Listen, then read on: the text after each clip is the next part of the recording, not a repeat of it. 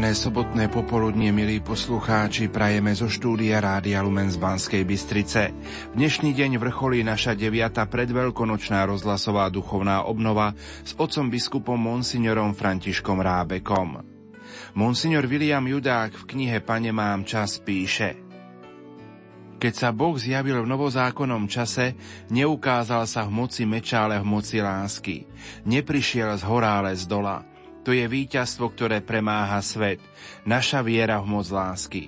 Jozef Cíger Hronský po druhej svetovej vojne žijúci v emigrácii pozerá sa na udalosti týchto dní slovami. Aj na Slovensko prišla kvetná nedela. Aj na Slovensko dochodia svetielka, i keď sú akokoľvek malé a skromné. Svetielka, ktoré nepohania ani časy, ani násilia. Jar a zeleň prichádza, roztopili sa snehy a rozkvitajú kvety, kvety nádeje. Na Slovensku niet olivových hájov ani palmy nerastú, ale vedľa potokov, vedľa čistých vôd halúsky vyháňajú puky bahniatka, maňušky a neviem, ako krásne sa ešte volajú. Vidím ľudí vo sviatočnom, ako za oných čiasom vydával. Vidím vo sviatočnom rúchu jarné vršky, Vidím kvetno nedelné procesie, na novo vybielené domy, vidím kvetnú nedelu. Veľká noc ide a jar ide aj na Slovensko. Nik ju nezastaví. Viem dobre, že o chvíľu prídu aj výkriky Ukrižuj ho, postav kríž a ukrižuj Ježiša, ukrižuj ho. Viem, zloby denne prichystávajú Veľký piatok, denne stavajú kríže a denne prikladajú trňovú korunu Ježišovi ale usmrtili ho iba raz a vstal z hrobu, aby žil medzi nami ako väčšné veľké svetlo, aby stál vedľa nás pri čistých radostiach, ale aj vo chvíľach utrpenia. V zúfalstve i vo chvíľach šťastných, aby stál povedla ponížených, pokorených, pohanených a utláčaných. Aby si zastal pri pravde a spravodlivosti a zažínal svetielka budúcnosti.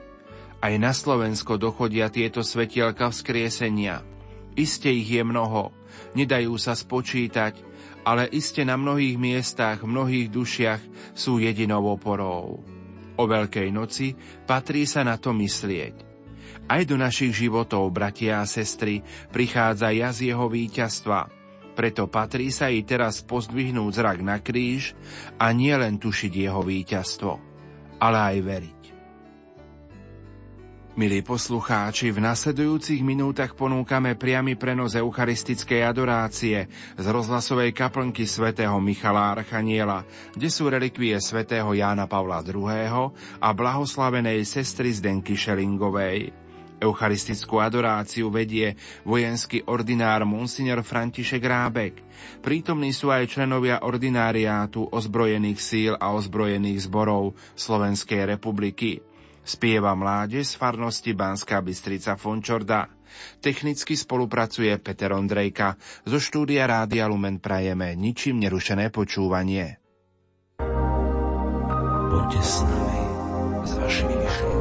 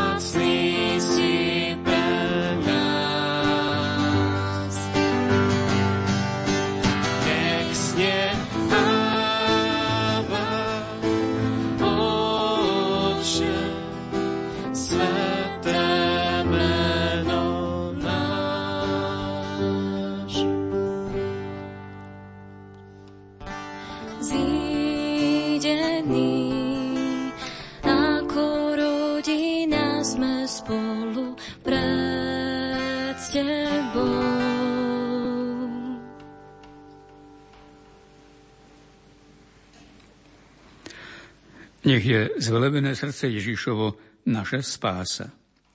Nech je zvelebené srdce Ježišovo naša spása.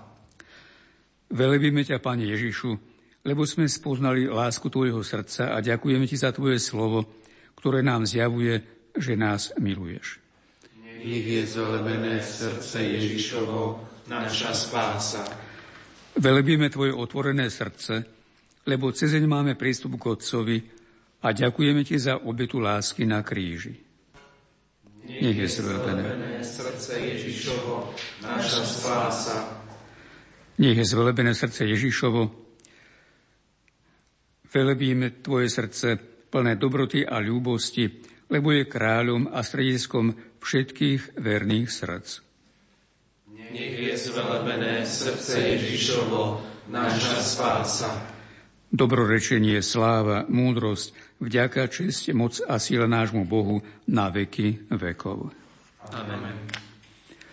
Z Kristovho prebudnutého boku na kríži vyšla krv a voda. Krv a voda z Kristovho boku znamenajú rozlievajúcu sa Kristovú lásku.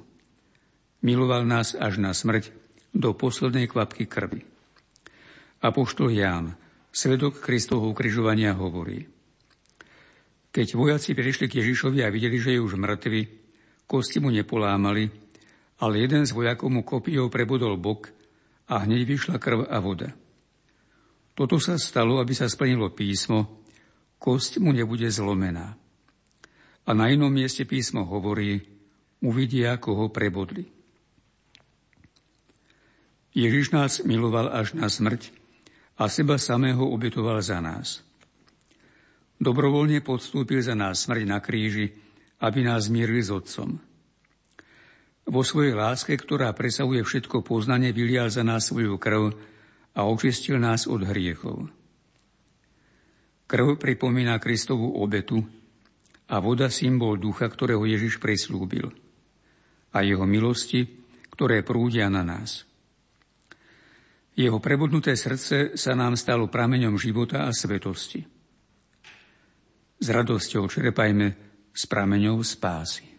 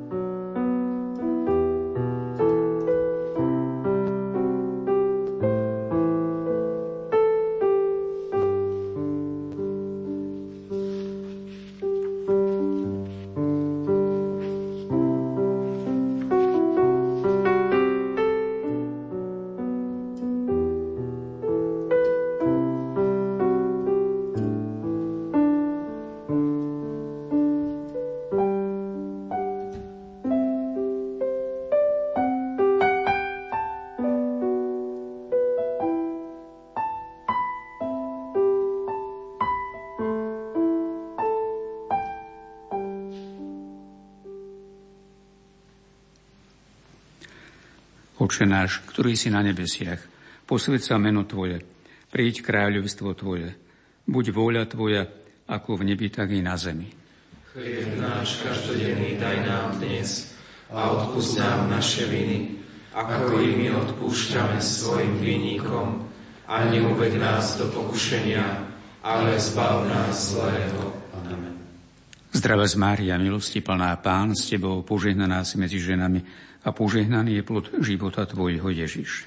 Svetá Mária, Matka Božia, pros za nás hriešných, teraz i v hodinu smrti našej. Amen. Verím v Boha, Otca Všemohúceho, Stvoriteľa neba i zeme, i v Ježiša Krista, Jeho jediného Syna, nášho Pána, ktorý sa počal z Ducha Svetého, narodil sa z Márie Panny, trpel za vlády Poncia Piláta, bol ukrižovaný, umrel a bol pochovaný. Zostúpil k zosnulým, Tretieho dňa vstal z mŕtvych, vystúpil na nebesia, sedí po pravici Boha Otca Všemohúceho. Odtiaľ príde súdiť živých i mŕtvych. Verím Ducha Svetého, Svetú Církev Katolícku, spoločenstvo svetých, v odpustenie hriechov, vo vzkriesenie tela a život večný. Amen. Večný Otče, obetujem Ti telo a krv, dušu i božstvo Tvojho najmilšieho Syna a nášho Pána Ježiša Krista. Na odčinenie našich hriechov i hriechov celého sveta. Pre Jeho bolesné umúčenie. Maj milosrdenstvo s nami i s celým svetom. Pre Jeho bolesné umúčenie. Maj milosrdenstvo s nami i s celým svetom. Pre Jeho bolesné umúčenie Maj milosrdenstvo s nami i s celým svetom. Pre jeho bolestné umúčenie. Maj milosrdenstvo s nami i s celým svetom. Pre jeho bolestné umúčenie. Maj milosrdenstvo s nami i s celým svetom. Pre jeho bolestné umúčenie. Maj milosrdenstvo s nami i s celým svetom. Pre jeho bolestné umúčenie Maj milosrdenstvo s nami i s celým svetom. Pre jeho bolestné umúčenie. Maj milosrdenstvo s nami i s celým svetom. Pre jeho bolestné umúčenie. Maj milosrdenstvo s nami i s celým svetom. Pre jeho bolestné umúčenie. Maj milosrdenstvo s nami i s celým svetom. Večný oče, Obetujem ti telo a krv, dušu i božstvo tvojho najmilšieho syna a nášho pána Ježiša Krista. Na očinenie našich hriechov i hriechov celého sveta. Pre jeho bolestné umúčenie. Maj milosrdenstvo s nami i s celým svetom. Pre jeho bolestné umúčenie. Maj milosrdenstvo s nami i s celým svetom. Pre jeho bolestné umúčenie. Maj milosrdenstvo s nami i s celým svetom. Pre jeho bolestné umúčenie. Maj milosrdenstvo s nami i s celým svetom. Pre jeho bolestné umúčenie. Maj milosrdenstvo s nami i s celým svetom. Pre jeho bolestné umúčenie. Maj milosrdenstvo s nami i s celým svetom. Pre jeho bolestné umúčenie. Maj milosrdenstvo s nami i s celým svetom. Pre jeho bolestné umúčenie Maj milosrdenstvo s nami i s celým svetom. Pre jeho bolestné umúčenie. Maj milosrdenstvo s nami i s celým svetom. Pre jeho bolestné umúčenie. Maj milosrdenstvo s nami i s celým svetom.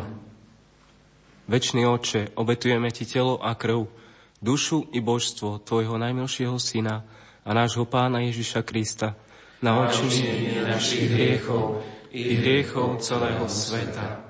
Pre jeho bolestné umúčenie. Maj milosrdenstvo s nami i s celým svetom. Pre jeho bolestné umúčenie.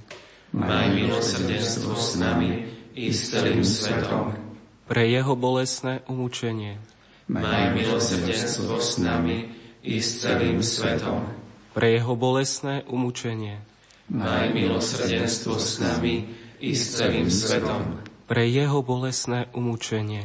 Maj milosrdenstvo s nami i s celým svetom. Pre jeho bolesné umúčenie. Maj milosrdenstvo s nami i s celým svetom. Pre jeho bolesné umúčenie.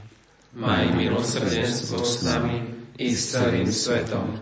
Pre jeho bolesné umúčenie. Maj milosrdenstvo s nami i s celým svetom. Pre jeho bolesné umúčenie. Maj milosrdenstvo s nami i s celým svetom. Pre jeho bolesné umúčenie. Maj milosrdenstvo s nami i s celým svetom. Večný oče, obetujem Ti telo a krv, dušu i božstvo Tvojho najmilšieho Syna a nášho Pána Ježiša Krista, na odčinenie našich hriechov i hriechov celého sveta, pre Jeho bolestné umúčenie, Maj milosrdenstvo s nami i s celým svetom. pre Jeho bolestné umúčenie, Maj milosrdenstvo s nami i s celým svetom. pre Jeho bolestné umúčenie, Maj milosrdenstvo s nami i s celým svetom.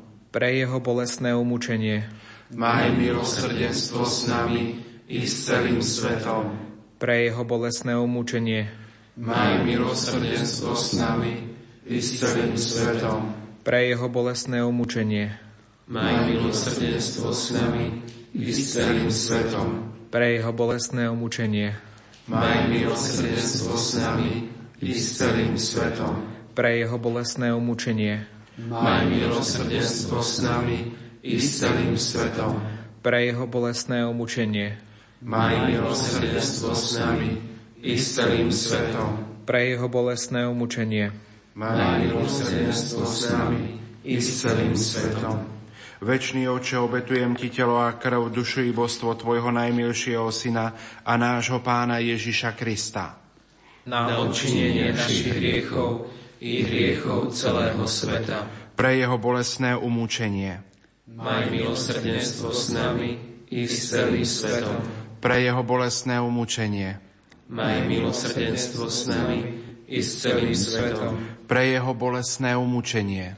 Maj milosrdenstvo s nami i s celým svetom. Pre jeho bolestné umúčenie.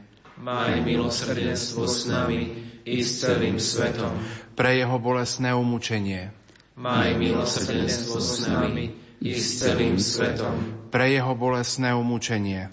Maj milosrdenstvo s nami i s celým svetom. Pre jeho bolestné umúčenie. Maj milosrdenstvo s nami i s celým svetom. Pre jeho bolestné umúčenie. Maj milosrdenstvo s nami i s celým svetom. Pre jeho bolestné umúčenie. Maj milosrdenstvo s nami i s celým svetom. Pre jeho bolestné umúčenie. Maj milosrdenstvo s nami i s celým svetom. Svetý Bože, svetý mocný, svetý nesmrteľný. Zmiluj sa nad nami i nad celým svetom. Svetý Bože, svetý mocný, svetý nesmrteľný. Zmiluj sa nad nami i nad celým svetom. Svetý Bože, svetý mocný, svetý nesmrteľný. Zmiluj sa nad nami i nad celým svetom. Matka milosrdenstva, Oroduj za nás. svetá sestra Faustína, Oroduj za nás. svetý Ján Pavol II. Oroduj za nás.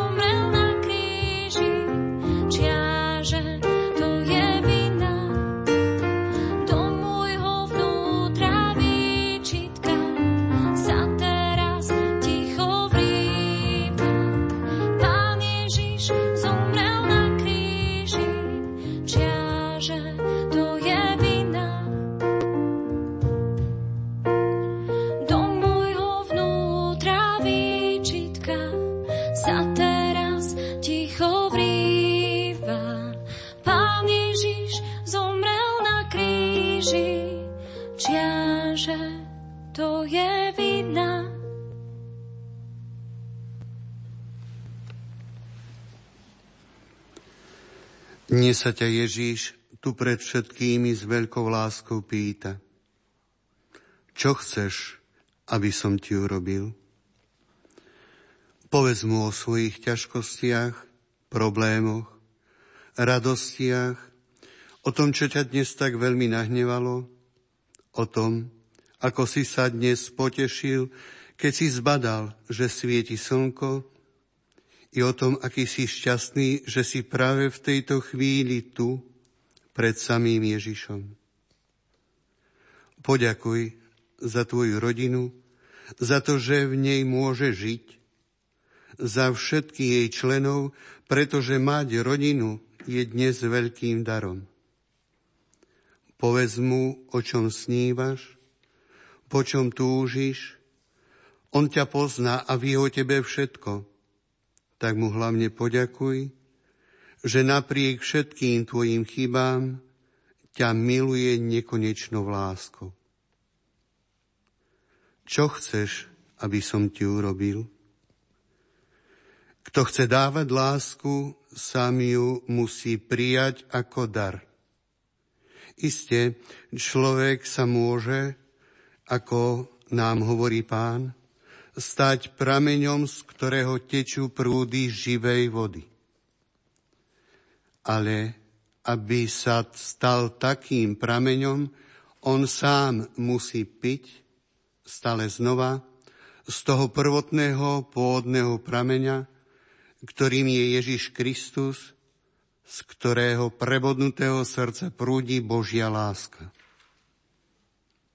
tak skús mu dnes odovzdať svoje srdce so všetkým, čo v ňom máš. A ako je to so mnou? Skúsme svoj život konfrontovať s tými, čo sú pre nás najkrajším vzorom, Pana Mária a svätý Jozef. Mária, Ježišova matka. Všimli ste si už niekedy, ako sa nás pokúša svet presvedčiť, že nič nie je dosť dobré? Ak sme v práci nespokojní, mali by sme jednoducho odísť a začať pracovať inde. Ak svoju prácu máme radi, stále by sme mali hľadať ešte lepšie príležitosti. Ak máme problémy v manželstve, Treba ho vyhlásiť za neplatné a ísť si hľadať inú manželku, respektíve manžela, či životného partnera. Takýto prístup a postoj má však háčik v tom, že nik nikdy nedosiahne pokoj. Lebo v skutočnosti hľadáme niečo, čo nenájdeme na celej zemi. Dokonalosť. Preto pozrime na matku pána, matku všetkých Božích detí Ani ona nenašla dokonalosť. Musela znašať podozrenie ľudí okolo seba, keď otehotnela a svoje dieťa musela porodiť maštali. Spolu so svetým Jozefom určite neboli najbohatším párom v Nazarete a po jeho smrti to bolo ešte horšie. Z Máriných slov však vidíme, že bola taká vďačná, ako len človek dokáže byť. A to preto, lebo bola vďačná za všetko to úžasné, čo skrze ňu Boh konal. Jednoduchým súhlasom s Božím plánom sa mohla podieľať na spáse celého ľudského pokolenia. Ak sa, nie, ak sa na niekoho hneváš, alebo si nešťastný z nejakej situácie, či ťa nedávno niekto zranil, ver, že Ježiš je stále s tebou a ponúka ti Božiu múdrosť. A čo je ešte dôležitejšie, ponúka ti miesto vo svojom väčšnom kráľovstve. Popros ho, aby ti ukázal svoj pohľad na tvoju situáciu, iste bude plný nádeje. Pana Mária prežívala neobyčajným spôsobom aj modlitbu. Modlila, modlila sa hlboko a intenzívne, s veľkou pokorou a úctou zachovávala Božie slovo vo svojom srdci. Bola tou najpôvadnejšou ženou, akú svet videl trpezlivá, láskavá, štedra a milujúca, kráčala životom a vyžarovala lásku a Boží pokoj. Bola krásna svojim zovňajškom, no ešte viac svojim vnútorným postojom, ktorý bol len prirodzeným dôsledkom priamej spolupráce s Božou milosťou, ktorou prekypovalo jej srdce. A čo ty? Zdá sa ti nemožné žiť tak, ako žila Mária? Dá sa to. Denne, aj dnes, práve tu a teraz vylieva na teba Boh veľa milostí a chce ťa nimi naplniť. Nerozmýšľajme teraz nad tým, čo treba preto urobiť, no vážme si a tešme sa zo všetkého, čo Kristus pre nás vykonal a stále koná. Nebraňme tomu, aby jeho milosť prenikla do nášho srdca, do našich myšlienok, slov a skutkov. Zoberme si našu Matku Máriu za príklad do každého dňa a prosme ju o silu vždy ochotne, bez reptania a s láskou plniť vôľu pána, ako to robila ona. Pani Ježišu, pomôž mi otvoriť sa na pôsobenie Tvojej milosti. Túžim pre Teba žiť a milovať ťa s takým čistým srdcom ako Mária. Príď, Duchu Svetý, a obdar ma, prosím, svojou milosťou.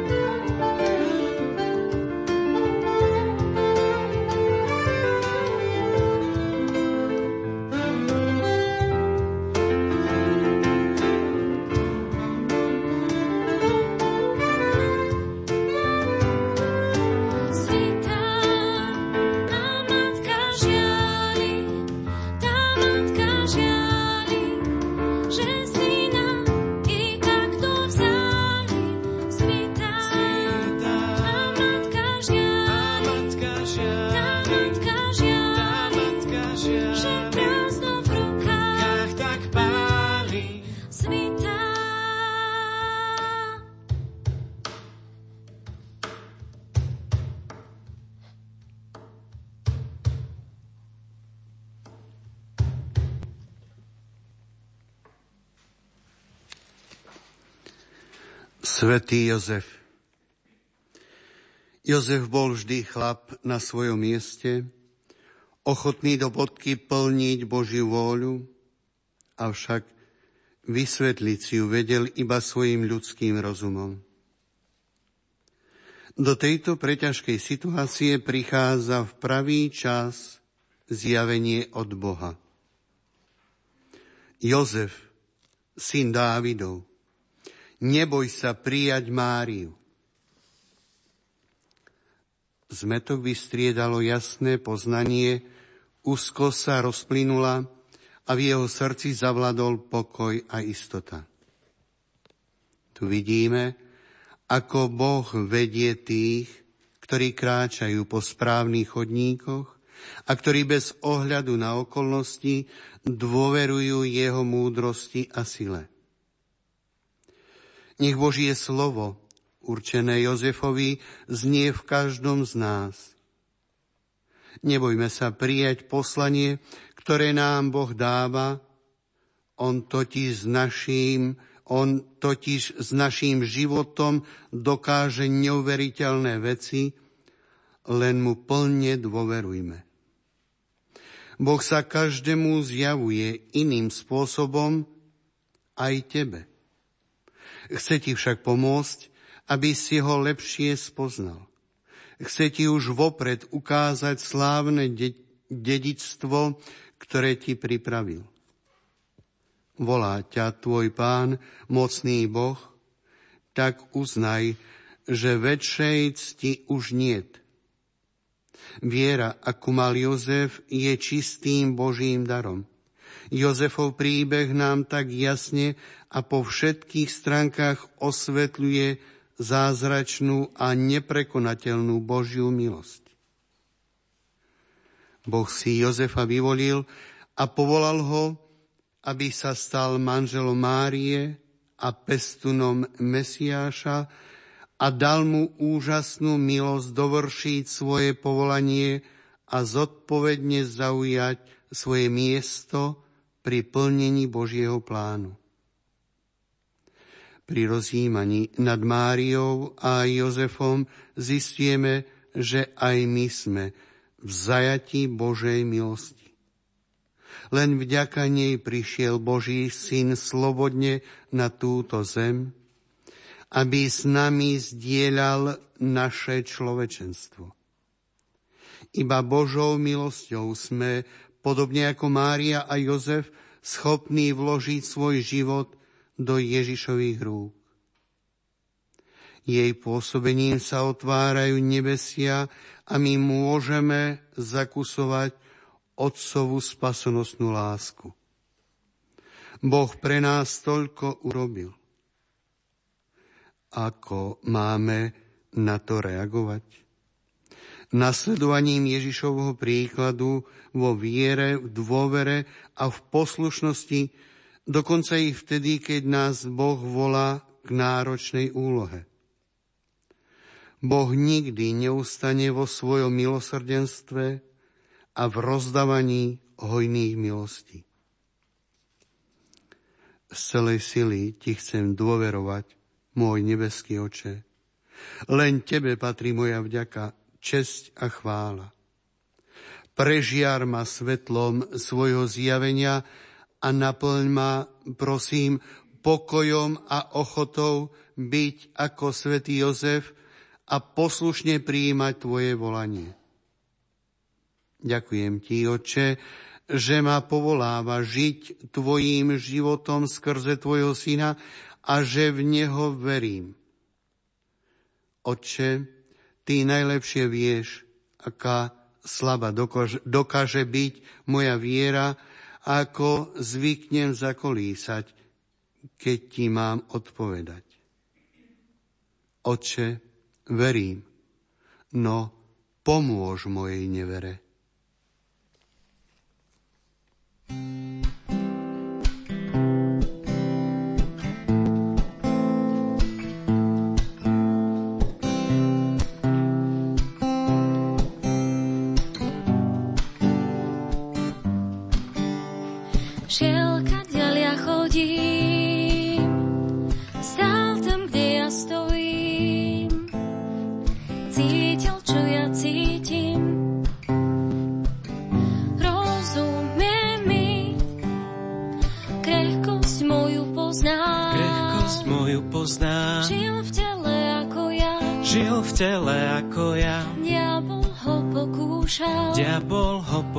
town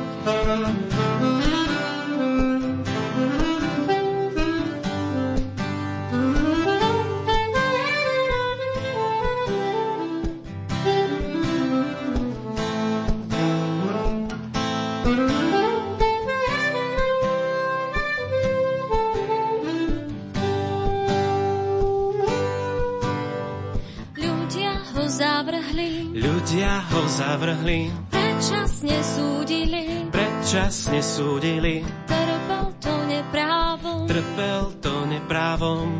odpúšťa nám. Trápil sa nado mnou, Trápil sa nado mnou, zaplatil za hriech môj. zaplatil za hriech môj, Zomrel na miesto mňa zomrel na miesto mňa. a ja smiem žiť.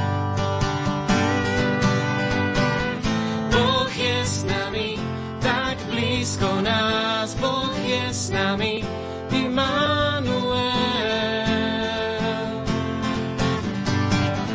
Boh je s nami, tak blízko nás, Boh je s nami,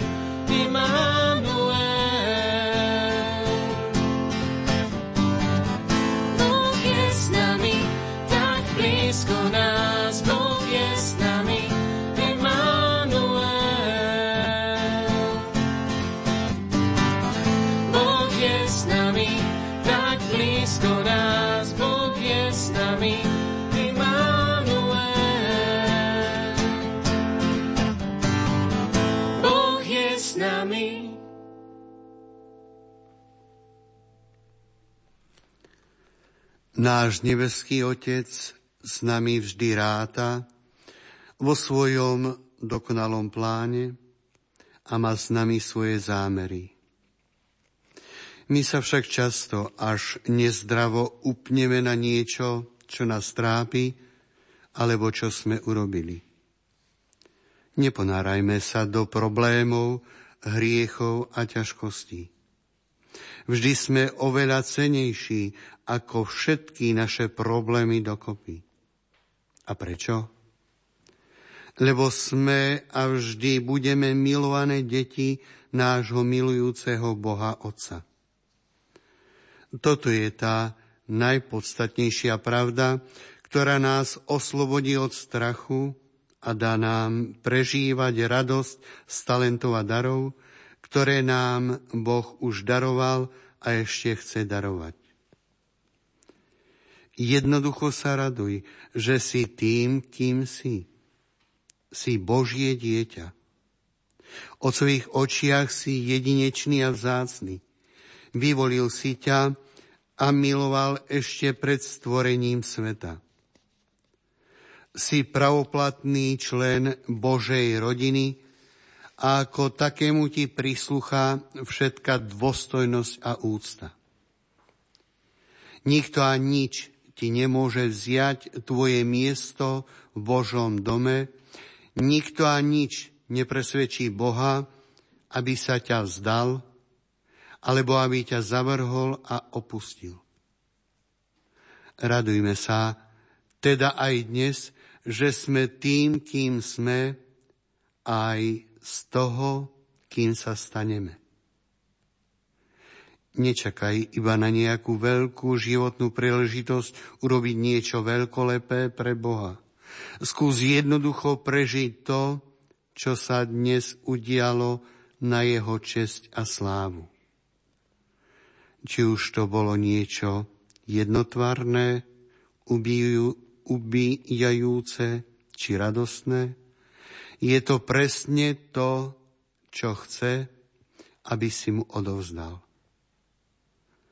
Nech sa tento deň, táto chvíľa stane tvojim áno Bohu.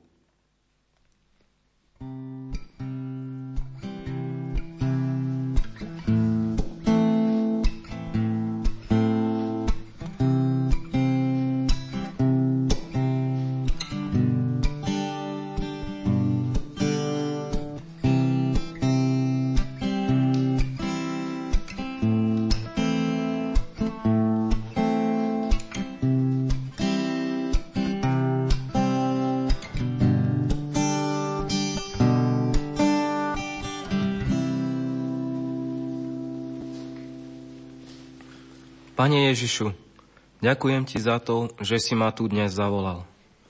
Prichádzam pre Teba ako otec rodiny a zároveň ako vojak.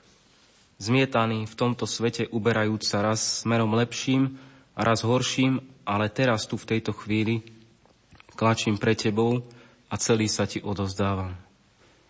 Odozdávam Ti svoju rodinu, priateľov, prácu, svoje zdravie, a našu krajinu, ktorá tak veľmi potrebuje Tvoje milosrdenstvo. Pane, chcem ťa v tejto chvíli poprosiť za všetky rodiny na celom svete. Obzvlášť však za rodiny vojakov. Ty najlepšie vieš, čo každý z nás prežíva, s čím bojuje a zápasí. Naše rodiny často bývajú miestom, kde sme buď hlboko zranení chybami iných, alebo je to miesto, kde sa ľahko necháme nahnevať, alebo sme netrpezliví k ostatným. Niekedy život v úzkrom kruhu rodiny vynáša na povrch naše chyby a nedostatky. Čo môžeme urobiť, keď uvidíme, že naša rodina je vzdelaná obrazu Svetej rodiny? Vezmime si k srdcu odporúčania svätého Pavla a oblečme si čnosti. Boli sme vyvolaní a sme milovaní Bohom. Ježiš nás zachránil a spasil. Duch Svetý v nás prebýva. Tieto pravdy vravia, že môžeme tu a teraz začať na novo. Aj malými krokmi dokážeme urobiť zmenu. Aké rozhodnutia môžeš urobiť teraz, aby si uplatnil tie čnosti, ktoré budú svetosť tebe a v tvojej rodine? Všetci máme iné zázemie, Niektorí máme obidvoch rodičov, iní zas majú iba jedného rodiča. Možno máme malé deti, alebo už naše deti majú vlastné rodiny. Možno niektorí z nás sú súčasťou náboženských skupín. Alebo sme pre prácu odcestovali a sme ďaleko od rodiny, alebo sme vo vezení, alebo prežívame nejaké ťažké životné obdobie. Ale nezávisle od toho, aká náročná je naša rodinná situácia, môžeme urobiť aspoň jeden krok navyše. Môžeme podnietiť členov rodiny, aby sa stretávali raz do týždňa pri modlitbe rúženca, aj keby to mal byť iba desiatok. Môžeme dať niekomu mladšiemu v rodine modlitbový denník a s citom ho viesť k tomu, aby sa začal modlívať každý deň. Možno nájdete farnosť, v ktorej je pravidelne vystavená Eucharistia Raz do týždňa tam zájdete celá rodina. U malých detí môže e, budovať pevné puto viery každodenné čítanie biblických príbehov alebo poznávanie života svetých v rámci ukladania sa do postele. Dospievajúci určite ocenia, ak im vytvoríte priestor, e, kde sa budú môcť otvorene porozprávať o svojich ťažkostiach a keď sa s nimi podelíme o vlastné skúsenosti. Nech urobíš čokoľvek. Buď si istý, že čím, sa bližšie, čím si bližšie pri Ježišovi, tým si lepším obrazom jeho života. A čím lepšie žiješ ako Kristus, tým viac to ovplyvňuje tvoju rodinu.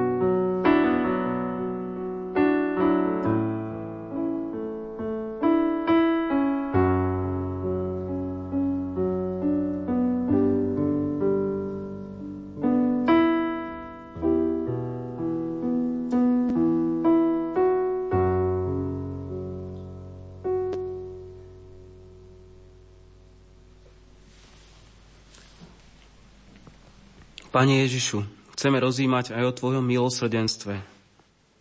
Apoštol Tomáš povedal jednu krásnu vetu. Pán môj a Boh môj. Slovo milosrdenstvo sa stotožňuje s pojmami súcit, zlutovanie a odpustenie. Ak niekoho urazíme alebo sa voči nemu previníme, dúfame, že nám ten človek odpustí, že sa nad nami zmiluje. Božie milosrdenstvo však ide oveľa hlbšie, než len k odpusteniu hriechov. Hebrejský výraz pre milosrdenstvo rahamin označuje v skutočnosti veľmi dôvernú, intímnu oddanosť dvoch ľudí. Uctievajme si Božie milosrdenstvo, buďme vďační za to, že nám je odpustené a ďakujme a chválme pána aj za to, že sme dostali dar pevného puta, v ktorom s nami žije náš Otec.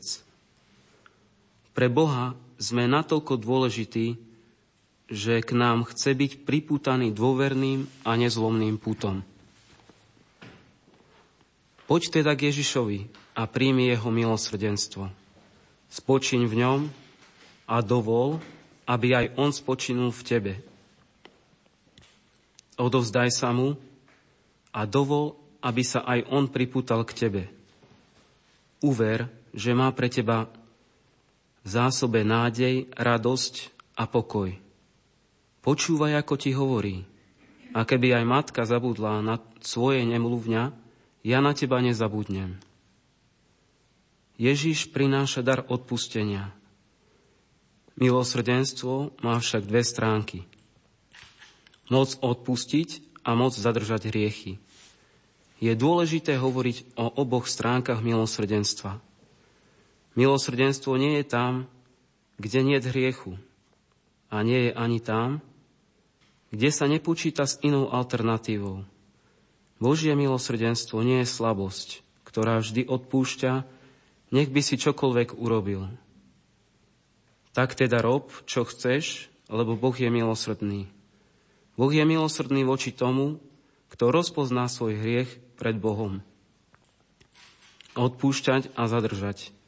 To je správny režim milosrdenstva pre naše dobro. Boh je milosrdný. Nesmierne milosrdný, len my potrebujeme doraz k tomu, aby sme rozumeli jeho láske. Kto nerozumie hriechu, nemôže porozumieť ani Božiemu milosrdenstvu. Hriechu rozumie ten, kto si uvedomuje, že Boh je nesmierne väčší, ako sme my, a nerobí z neho v mene súčasnej mentality niekoho, s kým sa ľahko dohodnem. Je pravda, že postoj hriešnosti sa nám zdá ako urážanie našej ľudskej dôstojnosti, my všetci sa chceme predpokladať ako dobrí, nezávisle od Boha. Ako môžeme, ako môže stvorenie takto zmýšľať? Ako dieťa, ktoré hovorí rodičom, ja mám toto, ja mám tamto a zavriem sa v izbe a nepotrebujem vás. Deti to vedia povedať tak sa skúsme v nich trochu objaviť a zbadáme, že krása Božieho milosrdenstva nie je poníženie, ale radosť toho, čo nám Boh dáva, ba viac. Radosť, že sa On sám nám dáva, hoci sme toho nehodní. Ctíme túto sviatoslavnú zbožne schoďme kolena. Bohu službu starodávnu,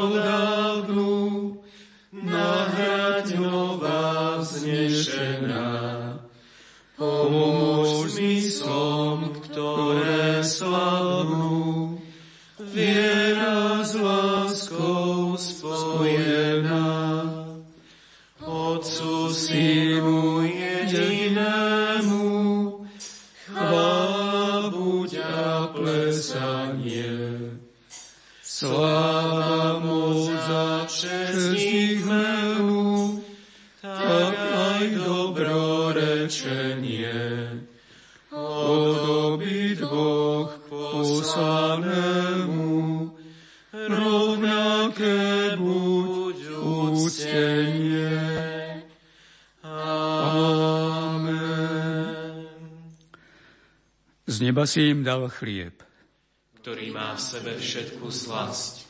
Modlíme sa. Pane Ježišu, vo vznešenej oltárnej sviatosti zanechal si nám pamiatku svojho umúčenia a zmrtvých stania. Prosíme ťa, pomáhaj nám uctievať tajomstvo Tvojho tela krvi s takou vierou a láskou, aby sme vždy pociťovali účinky Tvojho vykupiteľského diela, lebo Ty žiješ a kraluješ na veky vekov. Amen.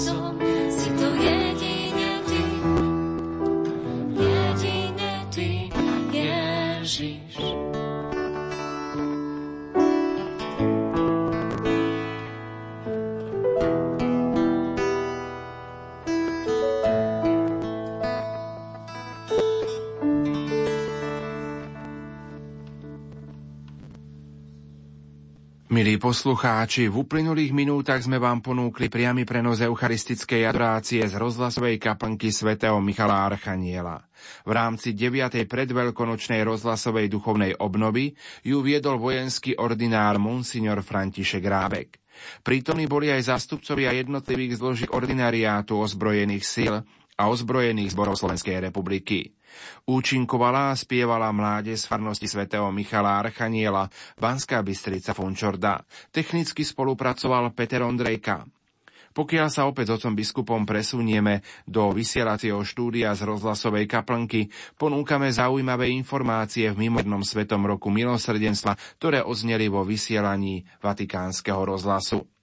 V predvečer rozoslania misionárov milosrdenstva pápež František prijal veľkú časť z nich vo Vatikáne. V kráľovskej sále Apoštolského paláca im v útorok 9. februára hovoril o ich úlohe prejavovať materinskosť cirkvi, citlivo vníma túžbu po odpustení prítom srdci kajúcnika a zahaliť prikrývkou milosrdenstva zahambenie hriešníka. Závere sa pápež s misionármi spoločne modlil a po udelení požehnania ich srdečne pozdravoval stiskom ruky. Medzi prítomnými boli aj viacerí slovenskí misionári milosrdenstva, členovia reholných rodín redemptoristov a kapucínov. Slovo majú naši kolegovia z Vatikánskeho rozhlasu. V mene Pápežskej rady na podporu novej evangelizácie prehovoril monsignor Rino Fizikela, ktorý nazval svätého otca Františka prvým misionárom milosrdenstva. Vypočujme si teraz slova svätého otca, ktoré nám objasnia, s akým poslaním prichádzajú misionári milosrdenstva medzi ľudí. Drahí bratia kňazi, dobrý večer. S veľkým potešením sa s vami stretávam predtým, než vás poverím byť misiu milosrdenstva. Toto je zvlášť významný znak, lebo charakterizuje jubileum a dovoluje vo všetkých miestnych cirkvách prežívať nepreniknutelné tajomstvo otcovho milosrdenstva. Byť misionárom milosrdenstva je zodpovednosť, lebo vás žiada byť priamým dôkazom Božej blízkosti a spôsobu, akým miluje – nie nášho spôsobu, vždy obmedzeného a občas protirečivého, ale jeho spôsobu lásky, jeho spôsobu odpúšťania, ktorým je práve milosrdenstvo.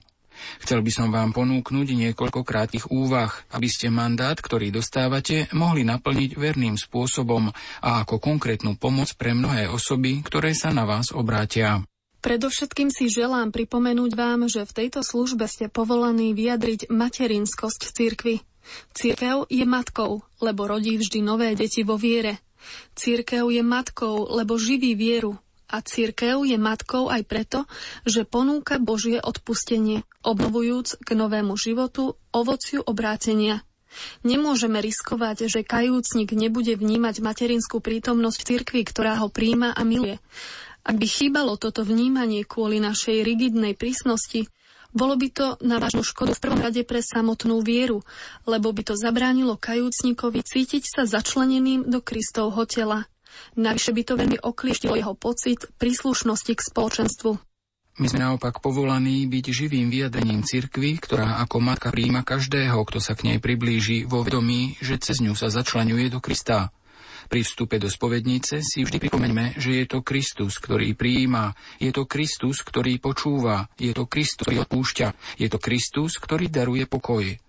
My sme jeho služobníci a ako prvý neustále potrebujeme, aby nám odpúšťal. A preto nech by išlo o vyznanie akéhokoľvek hriechu, alebo keby sa to dotyčný neodvažoval povedať, ale dáva to pochopiť, každý misionár je povolaný pripomenúť si vlastnú existenciu hriešnika a pokorne sa ponúknuť ako kanál Božieho milosrdenstva. A vyznám sa vám, bratsky, že je pre mňa zdrojom veľkej radosti na tú spoveď z 21. septembra 1953, ktorá preorientovala môj život čo mi povedal kňaz, nepamätám si. Spomínam si len, že sa na mňa usmial a potom neviem, čo sa dialo. No je to v otcovskom prijatí. Dôležitým aspektom je dokázať vidieť túžbu po odpustení prítomnú v srdci kajúcnika. Táto túžba je ovocím milosti a jej pôsobenia v živote osôb, ktoré umožňuje cítiť, ako sa nám cnie po Bohu, po jeho láske a po jeho dome. Nezabúdajme, že práve táto túžba je na začiatku obrátenia. Srdce sa obracia na Boha uznávajúc vykonané zlo, no s nádejou na získanie odpustenia. A táto túžba sa zosilňuje, keď sa vo svojom srdci rozhodneme zmeniť život a nechcieť viac zhrešiť. Je to okamih spoľahnutia sa na Božie milosrdenstvo a plnej dôvery v jeho pochopenie, odpustenie a podporu. Dajme veľký priestor tejto túžbe po Bohu a po jeho odpustení. Nechajme ju zaznieť ako práve vyjadrenie milosti ducha, ktorý vyzýva k obráteniu srdca. A tu podotýkam, že je treba rozumieť nielen jazyku slov, ale aj tomu, ktorý spočíva v činoch. Ak niekto príde za tebou, lebo cíti, že je niečo, čoho sa musí zbaviť, ale azda to nedokáže povedať, ty však porozumieš, keď to vyjadruje takto, tým gestom, že prišiel. To je prvá podmienka. Druhá je, že ľutuje. A tak, ak niekto prichádza za tebou, je to preto, že nechce viac upadnúť do týchto situácií, no neodvažuje sa to povedať, má strach to povedať a napokon to nedokáže. No ak to nemôže urobiť, nemožné sa od nikoho nežiada. A pán chápe tieto veci, jazyk skutkov, otvorené náručie. Na pochopenie toho, čo je vo vnútri tohto srdca, čo nedokáže vysloviť alebo povedať to takýmto spôsobom, je za tým zahambenie, Nuž, rozumieme si, prijímajte všetkých s tým jazykom, ako sa dokážu vyjadriť. A nakoniec by som chcel spomenúť jeden element, o ktorom sa veľa nehovorí, ale ktorý je kľúčový. Je ním hamba. Nie je jednoduché rozprávať pred druhou osobou, i keď vieme, že zastupuje Boha a vyznať vlastný hriech. Zakusujeme hanbu, či už kvôli tomu, čo sme vykonali, alebo preto, že sa z toho musíme vyspovedať inému človeku. Hanba je intímny pocit, ktorý vplýva na osobný život a vyžaduje zo strany spovedníka postoj rešpektu a povzbudenia. Toľkokrát ťa hanba robí nemým. A tak je tu gesto, jazyk gesta. Od prvých stránok hovorí Biblia o hambe. Po Adamovom a Evinom hriechu svetopisec okamžite poznamenáva. I otvorili sa obom oči a spoznali, že sú nahí. Zošili figové listy a urobili si zásterky. Prvou reakciou tejto hamby je tá, že sa skrýli pred Bohom. Je tu ešte ďalšia pasáž v knihe Genesis, ktorá sa ma dotýka a je ňou príbeh Noema. Všetci Noema poznáme, ale len zriedka si spomenieme na epizódu, v ktorej sa opil. Noé je v Biblii považovaný za spravodlivého muža a predsa nie je bez hriechu. Jeho stav opilstva nám odhaľuje, že aj on bol slabý a to až do takej miery, že stráca dôstojnosť, javu, ktorý písmo vyjadruje obrazom nahoty. Dvaja z jeho synov však vzali plášť a zakryli ho, aby sa mu vrátila dôstojnosť otca. Táto pasáž ma pobáda povedať, ako veľmi je dôležitá naša úloha spovedníka. Pred nami stojí človek, ktorý je nahý a aj človek, ktorý nedokáže hovoriť a nevie, čo má povedať so svojou slabosťou a svojimi obmedzeniami, s hanbou, že je hriešnik a často to nedokáže povedať. Nezabúdajme na to. Pred nami nie je hriech, ale kajúci hriešnik. Človek, ktorý cíti túžbu byť vypočutý a dostať odpustenie. Hriešnik, ktorý sľubuje, že sa už nechce vzdialiť od otcovho domu a ktorý s týmito málo silami, čo má, chce urobiť všetko preto, aby žil ako Božie dieťa. Takže nie sme povolaní, aby sme súdili s pocitom nadradenosti, ako by sme my boli imúnni voči hriechu. Naopak, sme povolaní, aby sme konali ako Sem a Jafet, Noémovi synovia, ktorí vzali prikryvku, aby chránili vlastného otca pred hanbou. Byť spovedníkom podľa Kristovho srdca sa rovná zakryť hriešnika prikryvkou milosrdenstva, aby sa viac nehambil a mohol znovu získať radosť zo svojej synovskej dôstojnosti a aby aj vedel nájsť sám seba. Teda nie s palicou posudzovania sa nám podarí priviesť stratenú ovečku do ovčinca, ale so svetosťou života, ktorá je princípom obnovy a reformy cirkvy.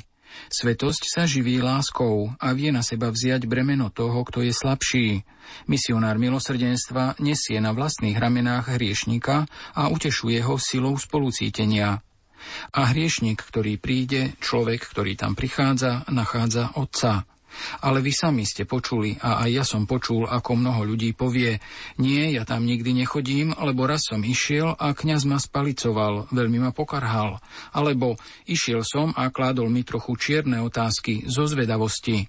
Prosím vás, toto nie je dobrý pastier. Toto je sudca, ktorý možno verí, že on sám nezhrešil, alebo je to úbohý, chorý človek, ktorý sa vypituje zo zvedavosti. Avšak ja rád hovorím spovedníkom. Ak sa necítiš na to byť otcom, nechoď do spovednice, je to lepšie. Rob niečo iné. lebo sa dá narobiť veľa zla, veľmi veľa zla duši, ak nie je prijatá srdcom otca, srdcom matky cirkvy. Pred niekoľkými mesiacmi som hovoril s jedným múdrym kardinálom z rímskej kúrie o otázkach, ktoré niektorí kňazi kladú v spovedi a on mi povedal, keď osoba začína a keď vidím, že chce zo seba dostať veci von a ja si uvedomím, o čo ide, poviem, rozumiem, buď pokojná a ide sa ďalej. Toto je dobrý otec. Sprevádzam vás v tomto misijnom dobrodružstve, dávajúc vám dva príklady svetých služobníkov Božieho odpustenia, svätého Leopolda a svätého Pia, spolu s toľkými ďalšími kňazmi, ktorí vo svojom živote svedčili o Božom milosrdenstve. Oni vám pomôžu. Keď pocítite ťarchu hriechov tých, ktorí sa vám vyspovedali a obmedzenosť vašej osoby a vašich slov, dôverujte sile milosrdenstva, ktorá ide všetkým v ústrety ako láska a ktorá nepozná hraníc a povedzte, ako toľkí svetí spovedníci, núž, pane, ja odpúšťam, daj to na môj účet a ide sa ďalej. Nech vám Matka milosrdenstva pomáha a nech vás ochraňuje v tejto tak vzácnej službe. Nech vás prevádza moje požehnanie a vy sa prosím nezabudnite za mňa modliť. Krakov 2016 do Sanktuária Božieho milosrdenstva putujeme v tomto roku už po 12. krát. Riaditeľ Rádia Lumen Juraj Spuchľák. Pri rozhodnutí putovať do Krakova pozvíme aj tých, ktorí tam ešte neboli. Samozrejme so všetkými budeme prežívať spoločné radostné chvíle, kedy budeme nielen prosiť, ale aj ďakovať za Božie milosrdenstvo. Nech sa páči, srdečne ste pozvaní, budeme vás čakať. Tohtoročná rozhlasová púť sa koná v mimoriadnom Svetom roku milosrdenstva. Biskup Stanislav Stolárik. Putujme znova z Rádiom Lumen do Lagierník. Vyprosujme si silu, aby sme boli celoživotnými svetkami Božieho milosrdenstva a tvorcami pokoja v tomto svete. Aj 7. mája budeme v Lagierníkach. Krakove sa stretneme v prvú májovú sobotu. Spolu s nami pôjde aj arcibiskup Stanislav Zvolenský. Všetkých vás čo najsrdečnejšie pozývam na púde Rádia Lumen. Je to krásna príležitosť. Chceme aj teraz hĺbšie porozumieť, aký je Boh k nám milosrdný. Zažite blízkosť Božieho milosrdenstva aj vy na tohtoročnej rozhlasovej púti. Dovidenia. Dovidenia 7. mája v Krakove. Prežívame milostivé chvíle 9. predveľkonočnej rozhlasovej duchovnej obnovy v rádiu Lumen s otcom biskupom Monsignorom Františkom Rábekom. Do tejto obnovy sa máte možnosť zapojiť aj vy, a to prostredníctvom našich SMS-kových čísel 0911 913 933 a 0908 677 665 mailová adresa lumen zavináč lumen.sk alebo môžete to komentovať cez profil Rádia Lumen na Facebooku ako vy prežívate tieto milostivé chvíle? Otec biskup, opäť vás srdečne vítam vo vysielacom štúdiu. Prešli sme v podstate všetkými priestormi Rádia Lumen od rozhlasovej kaplnky, ktorá je na prízemí, až sem do vysielacieho štúdia. A dovolte mi, aby som vám aj v sobotu popoludní odozdal slovo, aby sme sa zapojili, započúvali do vašich prednášok, ktoré máte pripravené. Nech sa páči. Ďakujem veľmi pekne. Milí poslucháči, Znova vás srdečne pozdravujem všetkých. Včera večer sme si porozprávali o prvých troch podobenstvách o milosrdenstve a zostávajú nám ešte štyri. Takže vás pozývam k spoluuvažovaniu nad e, týmito podobenstvami, ktoré rozprával Ježiš, ktoré nie sú nejakými, možno povedať, bajkami, ale sú to e, spôsoby, akými Sám Ježiš Kristus nám chcel priblížiť e, tématiku milosrdenstva, predovšetkým to, že Boh je voči nám milosrdný, ale aj okolnosti a podmienky, za aké my môžeme toto milosrdenstvo prijať. A tak teraz nasleduje štvrté podobenstvo o milosrdenstve, ktoré je na tému bezhraničného spolucítenia a inak nazývané aj podobenstvo o marnotnom synovi, alebo správnejšie o milosrdnom otcovi. Je to Lukáš, 15. hlava, 11. až 32. verš.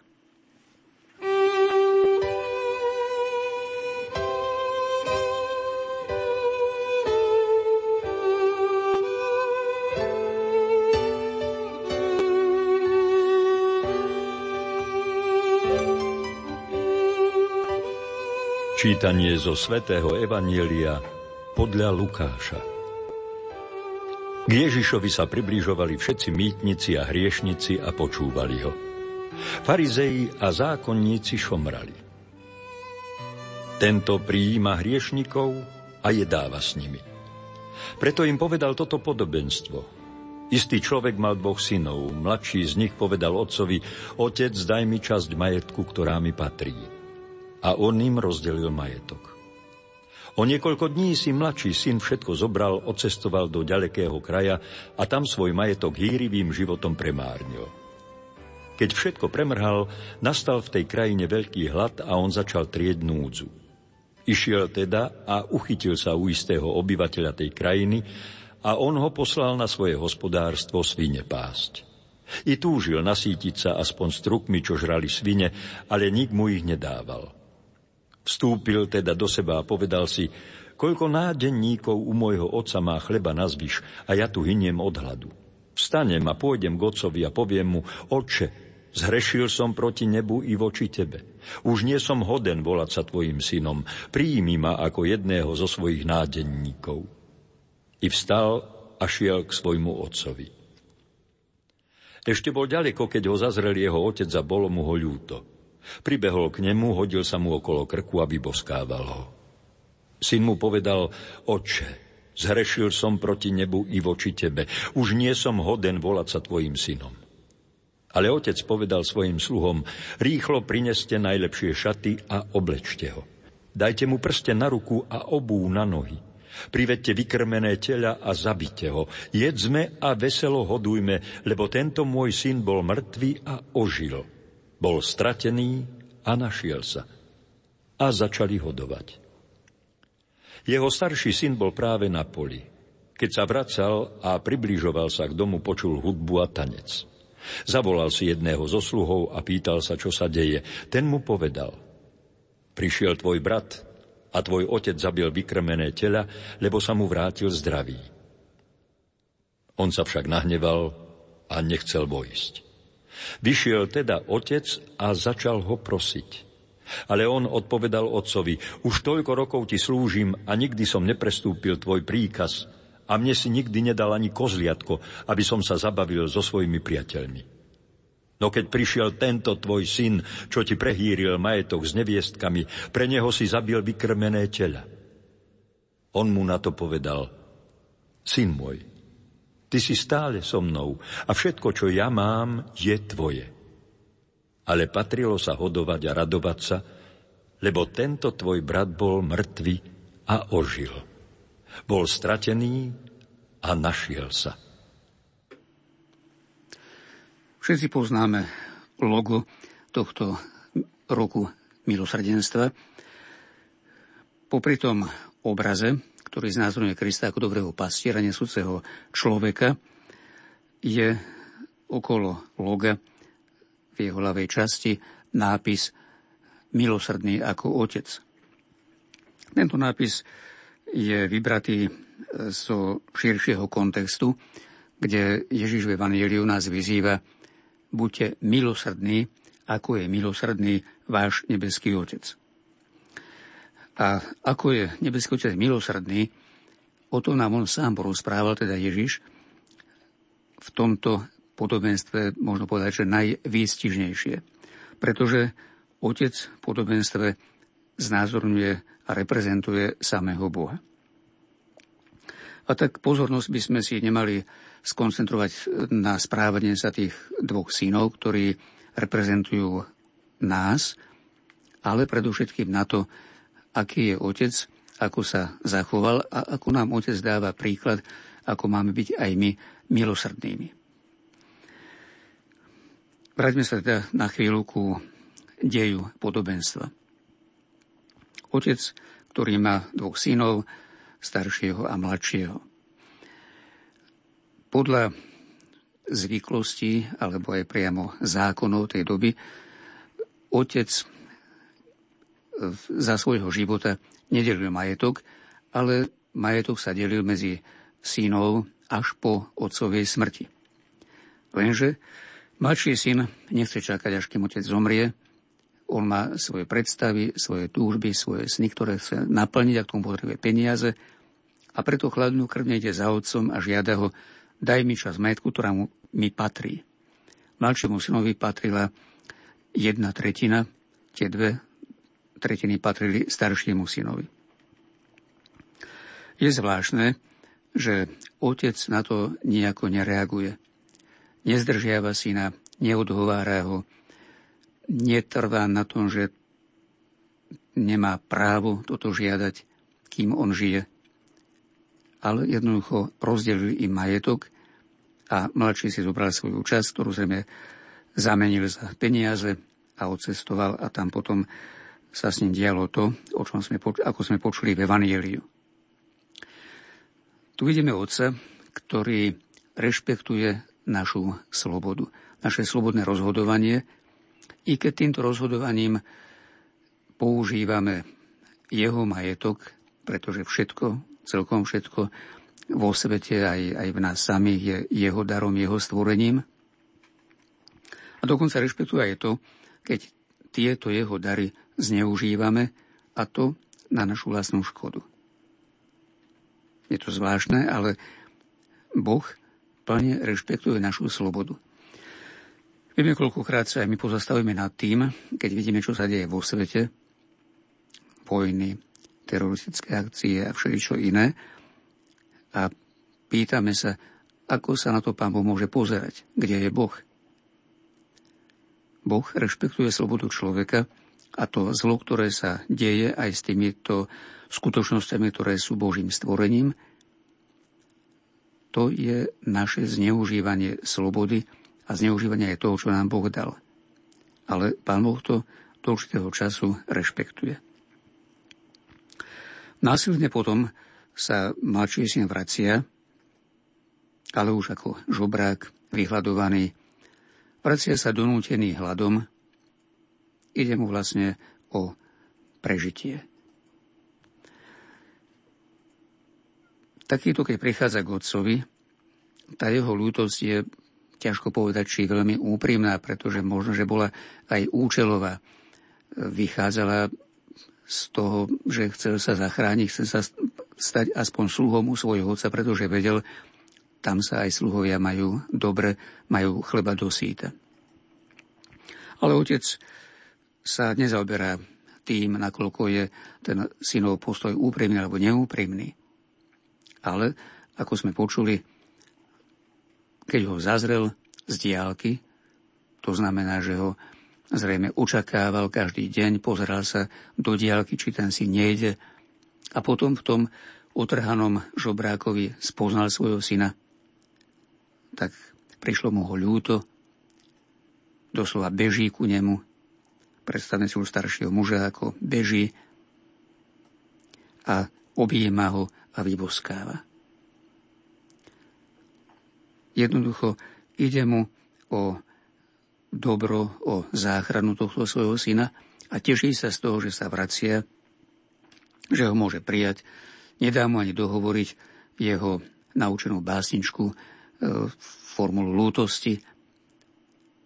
Ale hoci tento syn prišiel o všetko a všetko premárnil, otec dáva pokyn sluhom, aby ho obliekli do pekných šiat, Dali mu na nohy obuv, na ruku prsteň ako znak synovstva, aby pripravili hostinu, pretože otec sa chce radovať z toho, že sa syn zachránil. Totiž tu si treba uvedomiť ešte jedno riziko, v ktorom ten syn bol a v ktorom je každý z nás, ak od otca takto odídeme. Totiž nevždy sa to musí skončiť návratom. Sú ľudia, ktorí, keď si uvedomia, že si sami zapríčinili zlé dôsledky, radšej sa rozhodnú trpieť a doslova zahynúť, a to nielen fyzicky, ale aj duchovne, než by mali uznať, že oni urobili chybu, že oni sa previnili že by sa mali vrátiť, že by sa mali smieriť, že by mali odprosiť. Aj takáto pícha v človeku je možná, a je to niečo seba zničujúce. A tam môžeme hľadať vysvetlenie tej otcovej radosti, keď hovorí, tento syn bol mŕtvý a užil, bol stratený a našiel sa. Nikdy ako otec vie, že mohlo to skončiť aj inak a mohlo to skončiť aj horšie. Lenže touto radosťou v dome otca, radosťou z návratu syna, z jeho záchrany, podobenstvo nekončí. Otcovo milosrdenstvo je bezhraničné. Mohol by otec povedať, vzhľadom aj na toho mladšieho syna, ale aj na toho staršieho, ktorý budeme počuť, ako sa zachoval, že kým je tu on pánom v tomto dome, tak rozkazuje on. A synovia budú ho rešpektovať. Kým žije, on si môže robiť s majetkom, čo chce. V skutočnosti otec sa znižuje aj k staršiemu synovi a povzbudzuje ho, aby zvážil svoje vzťahy. Pretože ten starší, keď sa vracal domov a počul tú zábavu, dal sa informovať, čo sa deje, a keď sa dozvedel, tak nebol ochotný sa pripojiť k tejto otcovej radosti, nebol ochotný vstúpiť do domu, jednoducho, možno tak po ľudsky povedané, trucoval. Otec je veľmi nežný aj voči staršiemu, ktorý ho ani neosloví otec. A on mu hovorí, syn môj, doslova synček môj. Otec uznáva, že majetok, čo zostal, patrí tomuto synovi. Tie dve tretiny. Ale nezameriava sa na to, pretože si mu vyšíta, že ani kuzľatko si mi nedal. Otec hovorí, všetko, čo je moje, je tvoje. Čiže aké kuzliatko, všetko ti patrí. Lež otcovi záleží na obnovení vzťahov. Kým starší nepovie ani môj brat, tak ako nepovedal môj otec, to nepovie ani môj brat, lež tento tvoj syn. Otec to mení na tento tvoj brat. Obrátenie, ktoré otec očakáva, nie je ani tak obrátenie toho mladšieho, ktorý sa vrátil do nutiny hľadom, lež mu záleží zvážna obrátenie tohto staršieho syna, ktorý nie je schopný dobrého vzťahu k svojmu bratovi ani k svojmu otcovi. Tu vidíme, že ten starší syn síce bol navonok poriadny, plne si svoje povinnosti, pracoval, ale nemal rád.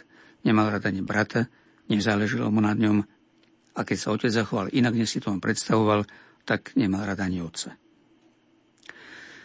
Otec nečaká na týchto svojich synov pri vo svojej izbe, kým náhodou neprídu, kým sa neuračí prísť, ale vychádza im v ústrety, aby ich zahrnul svojim milosrdenstvom. A v tom je otec vzorom církvy, ktorá má vychádzať v ústrety svojim strateným synom a dcerám. Viem, čo hovorí častejšie svetotec František, že církev musí vychádzať na periférie vravel, že to podobenstvo o 99 ovciach, ktoré sa nestratili a jednej, čo sa stratila, treba nám zmeniť presne naopak, že možno tých 99 zablúdilo, ktoré treba hľadať. To je príležitosť spomenúť si na situácie, ako Boh vyšiel v ústretí mne, každému z nás, keď som premárne ľahkomyselne niel nejaký majetok, ale hlavne to najcennejšie, dar synovstva. Ak sme boli ochotní vrátiť sa, vstúpiť do spovednice a prosiť o odpustenie, tak si treba uvedomiť, že tomu predchádzalo tiché, možno nami neuvedomené, ale skutočné pôsobenie Božej lásky, ktorá nás pobadala k obráteniu a k pokániu, k návratu k Otcovi. Ilustroval by som túto skutočnosť aj tým, že jedným z takých prejavov Božej milosrdnej lásky, ktorá ide v ústrety človeku, je aj náš ordinariát.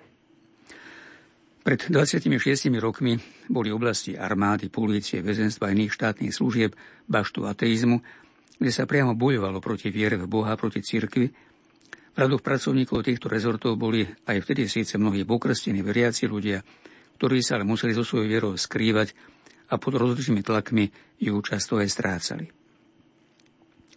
Po nadobudnutí slobody vyvinula cirkev iniciatívu Svetá stolica uzavrela so Slovenskou republikou dohodu o duchovnej službe katolickým veriacim v ozbrojených silách a v ozbrojených zboroch a následne Jan Pavel II zriadil ordinariát ako diecézu a tým nás poslal k ľuďom v týchto prostrediach. Vďaka pôsobeniu mnohých obetavých kňazov sa veľa ľudí stretlo z tohoto v ústretí vychádzajúcou láskou nebeského Otca. Spomeniem jeden konkrétny prípad.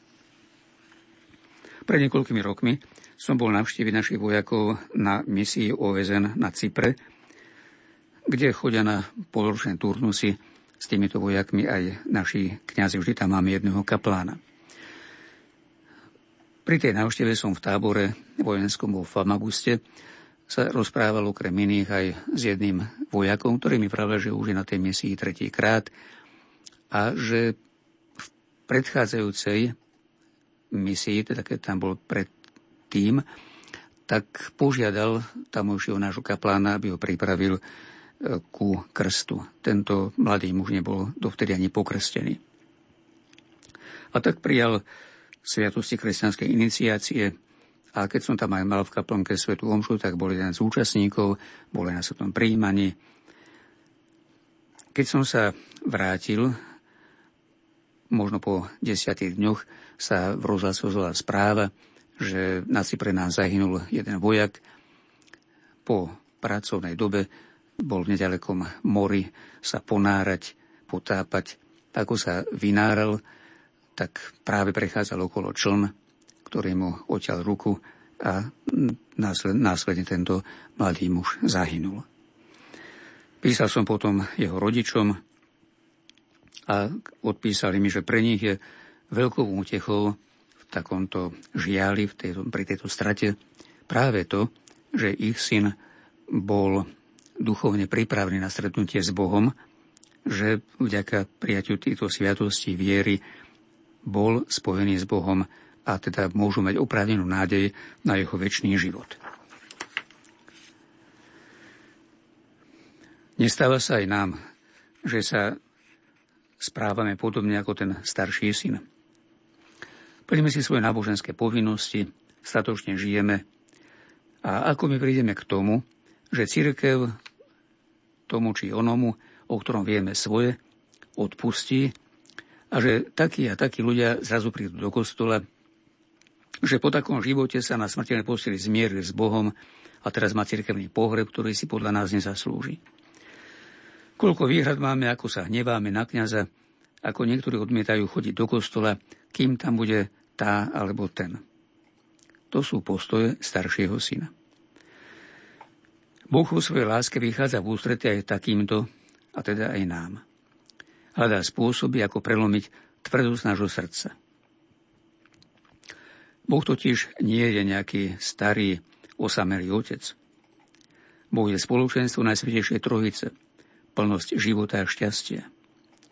A na tomto spoločenstve chce dať účasť aj nám. Nikto nemôže byť trvalo šťastný sám. Cesta k nášmu šťastiu je cesta prijatia každého, koho Boh stvoril a povoláva do svojho domu. A toto nám treba pochopiť a prijať. To, čo vrátilo život marnotratnému synovi, to nebola v prvom rade jeho ľútosť, ale otcovo bezhraničné spolucítenie s ním. Otcovo spolucítenie nie je len vnútorné pohnutie, ale sa premieňa na túžbu, ktorá je schopná zrodiť život tam, kde je už smrť. Zjavením milosrdného Otca sa stal Ježiš Kristus. On prijímal hriešníkov, on si sadal s nimi za stôl. A na neho sa vznesla kritika tých starších synov, domnelých spravodlivých, ako sme počuli v úvode podobenstva. A on im vyšiel v ústretí a objasnil im veci práve aj týmto podobenstvom. Teraz, si musia, teraz sa musia rozhodnúť, a s nimi aj my, aký budeme mať vzťah k Otcovi, ktorý je milosrdný a k blížnemu ako k bratovi. V tomto podobenstve zohrávajú svoju rolu aj sluhovia. Pri návrate marnotného je to rola pozitívna. Stávajú sa vykonávateľmi otcovho milosrdenstva. Otec syna neoblieka, neobúva, nedáva mu prsteň, nepripravuje hostinu, ale káže to spraviť sluhom. Toto nám hovorí, že otec vykonáva svoje milosrdenstvo cez svojich sluhov, cez anielov, cez ľudí a v najväčšej miere cez svojho vlastného syna. Bolo by potrebné uvedomiť si, že aj my sme povolávaní, aby sme sa stávali služobníkmi Božej milosrdnej lásky voči blížnym. Boh je ten, ktorý objíma a prijíma vracajúceho sa, ale všetko ostatné zverujú na nás.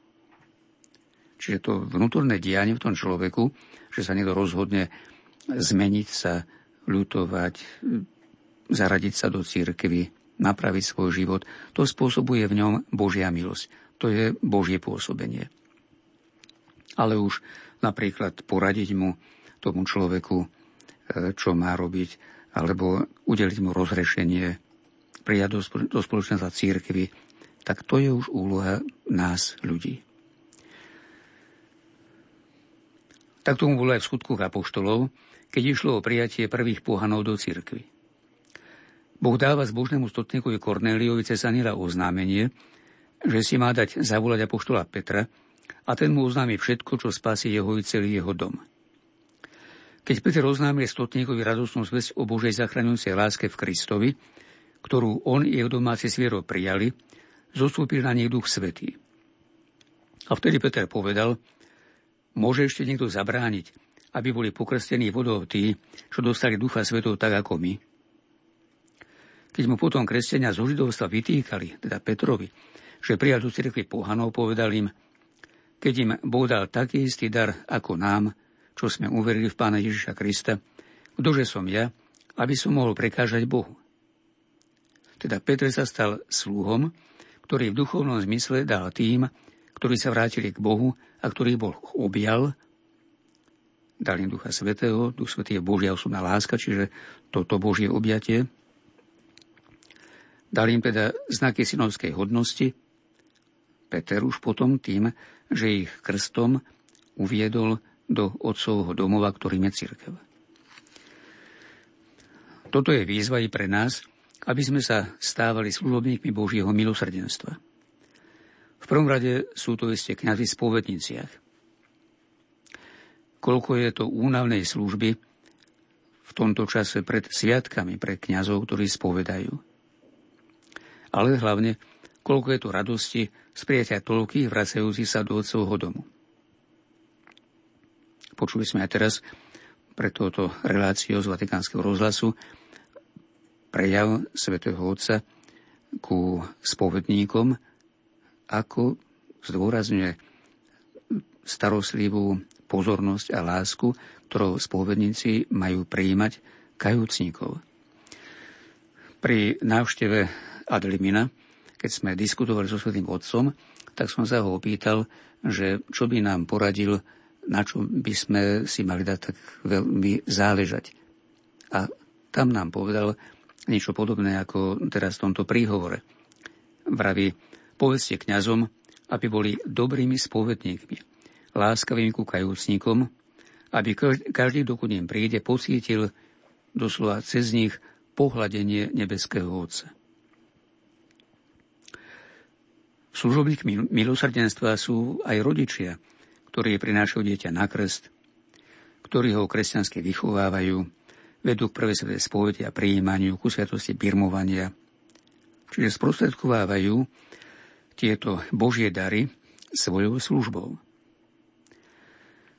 Je dôležité prijímať do našich cirkevných spoločenstiev tých, čo sa zmierujú s Bohom úprimným pokáním –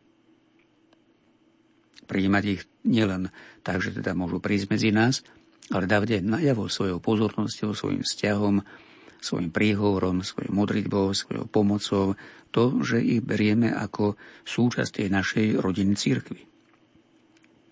Šaty, obu, prsten, vykrmené tela, hudobníci, to všetko niečo stálo. Ale pre otca bolo dôležité to, aby sa syn cítil, aby syn cítil, že sa, že sa vrátil domov, že je prijatý, že je opäť synom. Čiže neišlo otcovi o to, že bolo ľúto, čo o to všetko stojí. To bolo úplne akoby vedľajšie. Dôležité bolo to, aby zahrnul syna radosťou a úctou. V našej dobe takmer všetko meriame peniazmi a kalkulujeme, čo sa oplatí a čo sa neoplatí. Vytvárať živé kresťanské spoločenstvo, kde sme my, ale aj tí, čo sa vracajú a nachádzame tu domov, bratské vzťahy, atmosféru modlitby prežívanú, bohoslužbu, vrátane pekného spevu, ale aj čas strávený spoločnými aktivitami, ochotnou pomocou. Na to v našej dobe spravidla nemáme čas – pretože musíme venovať zarábaniu peňazí a iným povinnostiam či záujmom. Ale ak považujeme spoločenstvo církvy, spoločenstvo našej farnosti za Božiu rodinu, tak účasť na jej živote, na jej rozvíjaní nemôže byť pre nás stratou času, lež uplatí sa do vytvárania tohto domova investovať. Len som bol pozvaný našim misionárom medzi Slovákmi vo Švajčiarsku na výročnú púť našich krajanov do Einsiedelnu. Asi 200 ľudí aj s rodinami prišli z celého Švajčiarska. Jeden mladý muž mi povedal, že na Slovensku mu bolo ťažko ísť v do kostola, keď ho mal vzdialený na kilometr. A teraz vraví, chodím aj s celou rodinou na slovenské sveté omše každú nedelu 80 kilometrov. Takto tí naši krajania v Švajčiarsku budujú a udržiavajú svoje kresťanské spoločenstvo, aby bolo zázemím aj pre nich i pre ich deti. Treba si nám položiť otázku, do akého prostredia sa vracajú naši marnotratní. Nie je to s nimi podobné ako v prípade našich väzňov, čo sa vracajú na slobodu. Nik ich nečaká, nepríjma ich rodina, nemôžu sa zamestnať, nemajú kde bývať a tak často skleznú do starých kolají, a vracajú sa tam, skadiaľ vyšli. Nezostávajú mnohí z tých, ktorých Boh objal vo sviatosti pokánia duchovnými bezdomovcami. Je to veľká výzva pre nás všetkých, ale najmä pre našich kňazov, duchovných otcov, aby robili všetko pre budovanie živých farských spoločenstiev, ktorých by sa viera žila vo všetkých okolnostiach a v ktorých by navracajúci sa, najmä mladí, mohli nachádzať príťažlivý domov.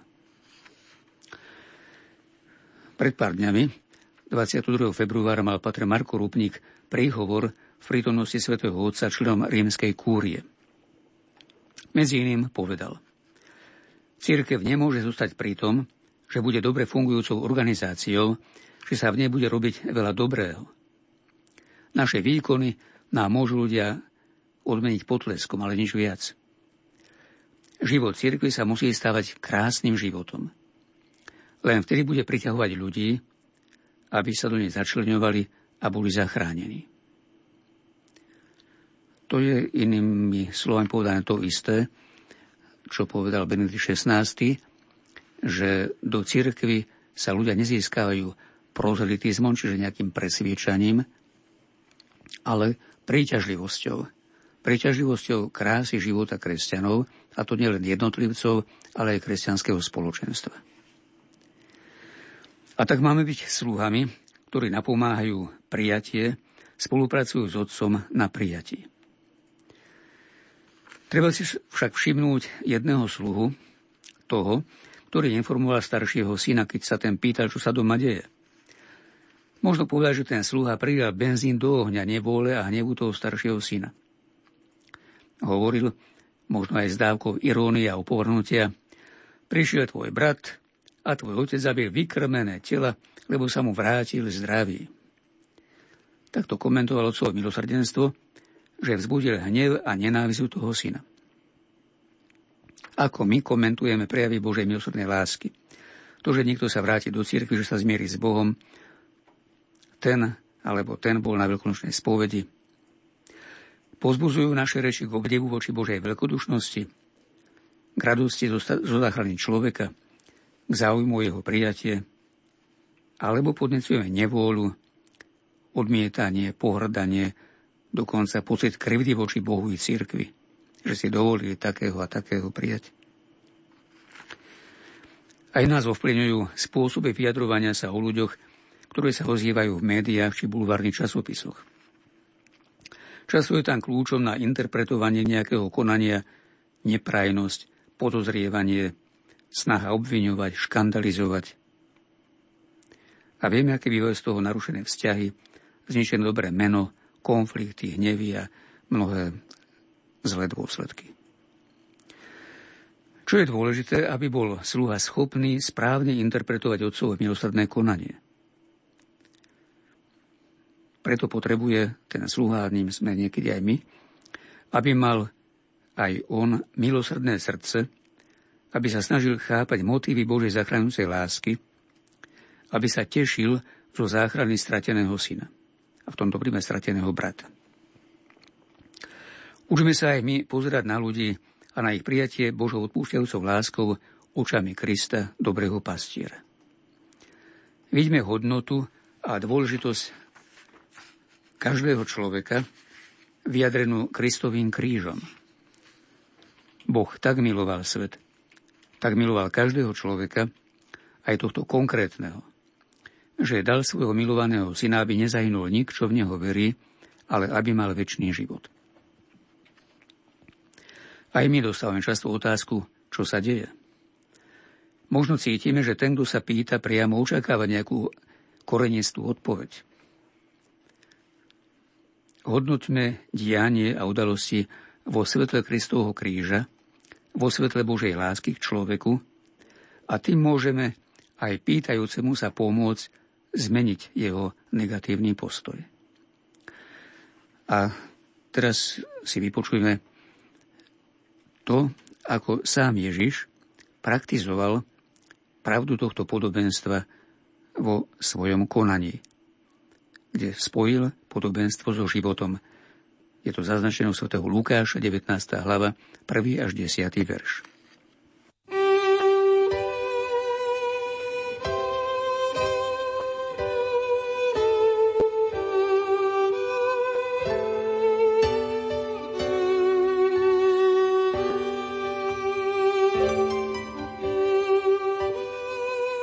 Čítanie zo svätého Evanielia podľa Lukáša.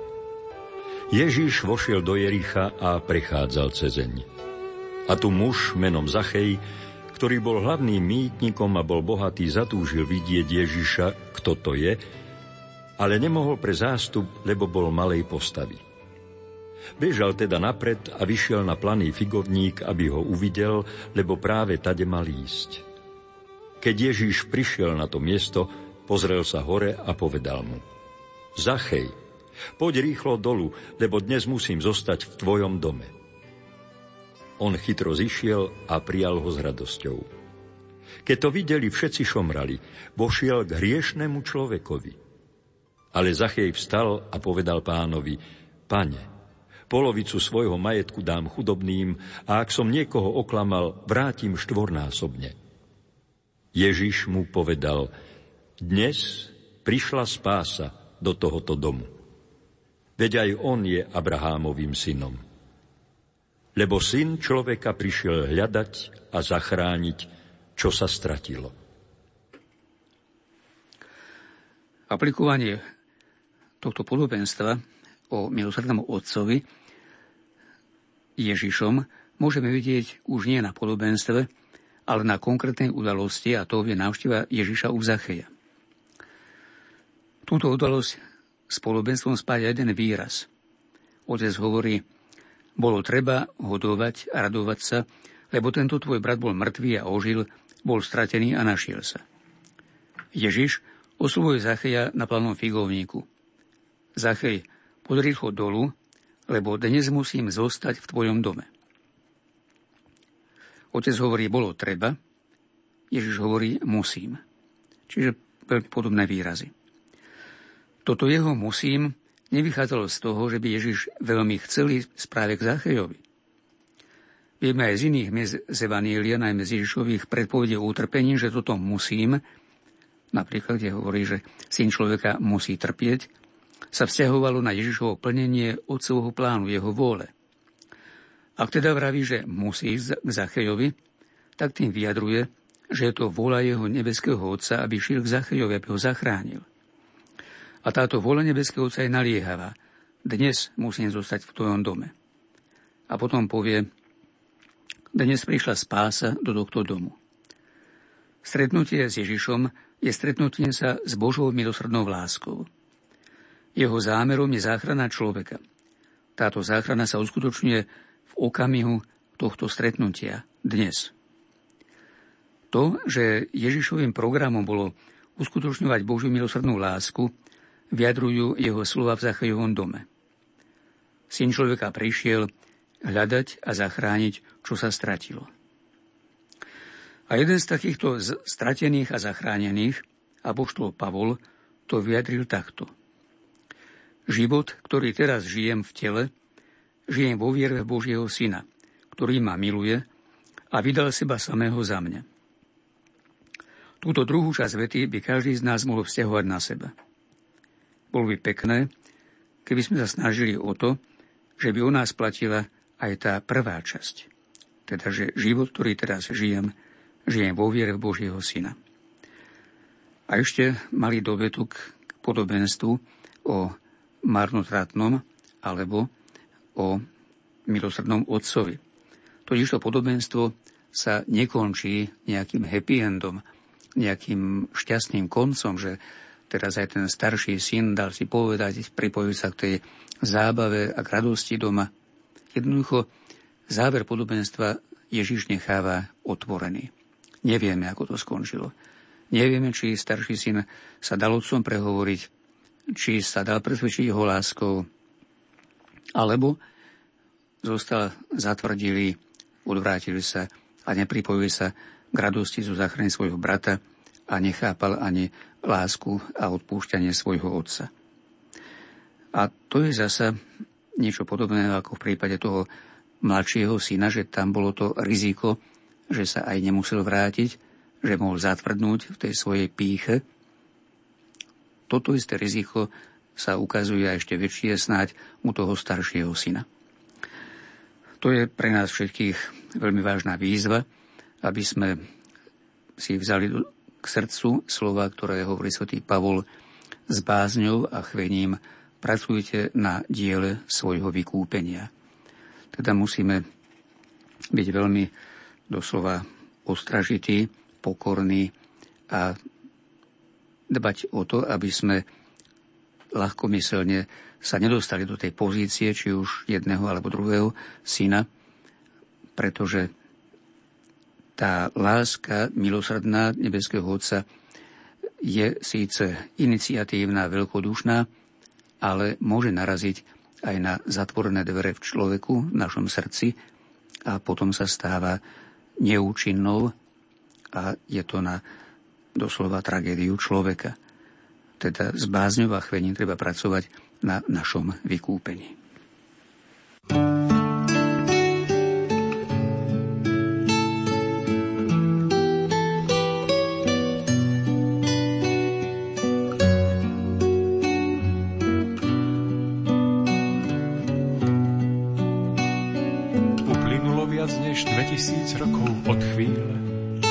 Čo Božia láska chodila po zemi, prinášajúc svetlo pravdy v tmách. Bola to láska, ktorá liečila i zraňovala. Otvárala nové cesty, rozbíjala putá otroctva, putá bezsitnosti.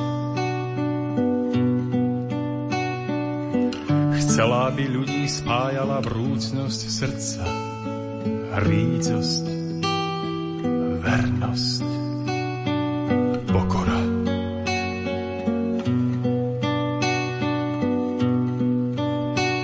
Strnulosť však zvíťazila nad živým cítením lásky. Zopral si sa tomu, ktorý kvôli tebe zostúpil do temnot zeme. Prebodol si mu srdce svojou krutosťou. Ruky i nohy pribil na kríž nenávistou a slepou pýchou. Však on sa na sklonku svojich síl na kríži modlil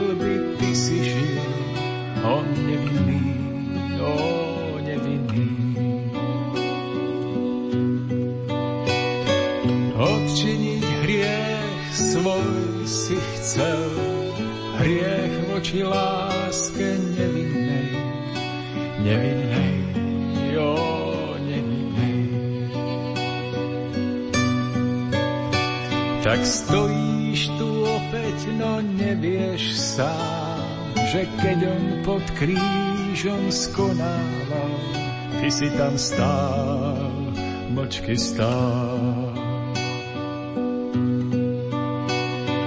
Nevieš o dávnom zlyhaní, o zrade skrytej v močaní, tvojom mlčaní, hlasnom mlčaní.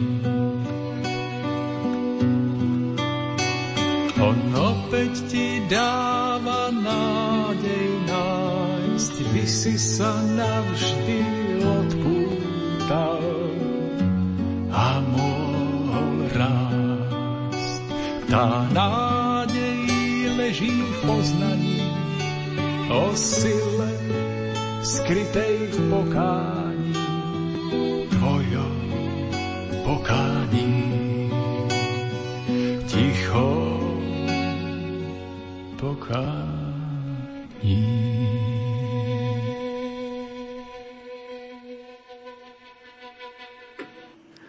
Piaté podobenstvo musím povedať, že nie o milosrdenstve, ale skôr v tomto prípade je to protiklad milosrdenstva, podobenstvo o boháčovi a chudobnom Lazárovi. Lukáš, 16. kapitola, 19. až 31. verš.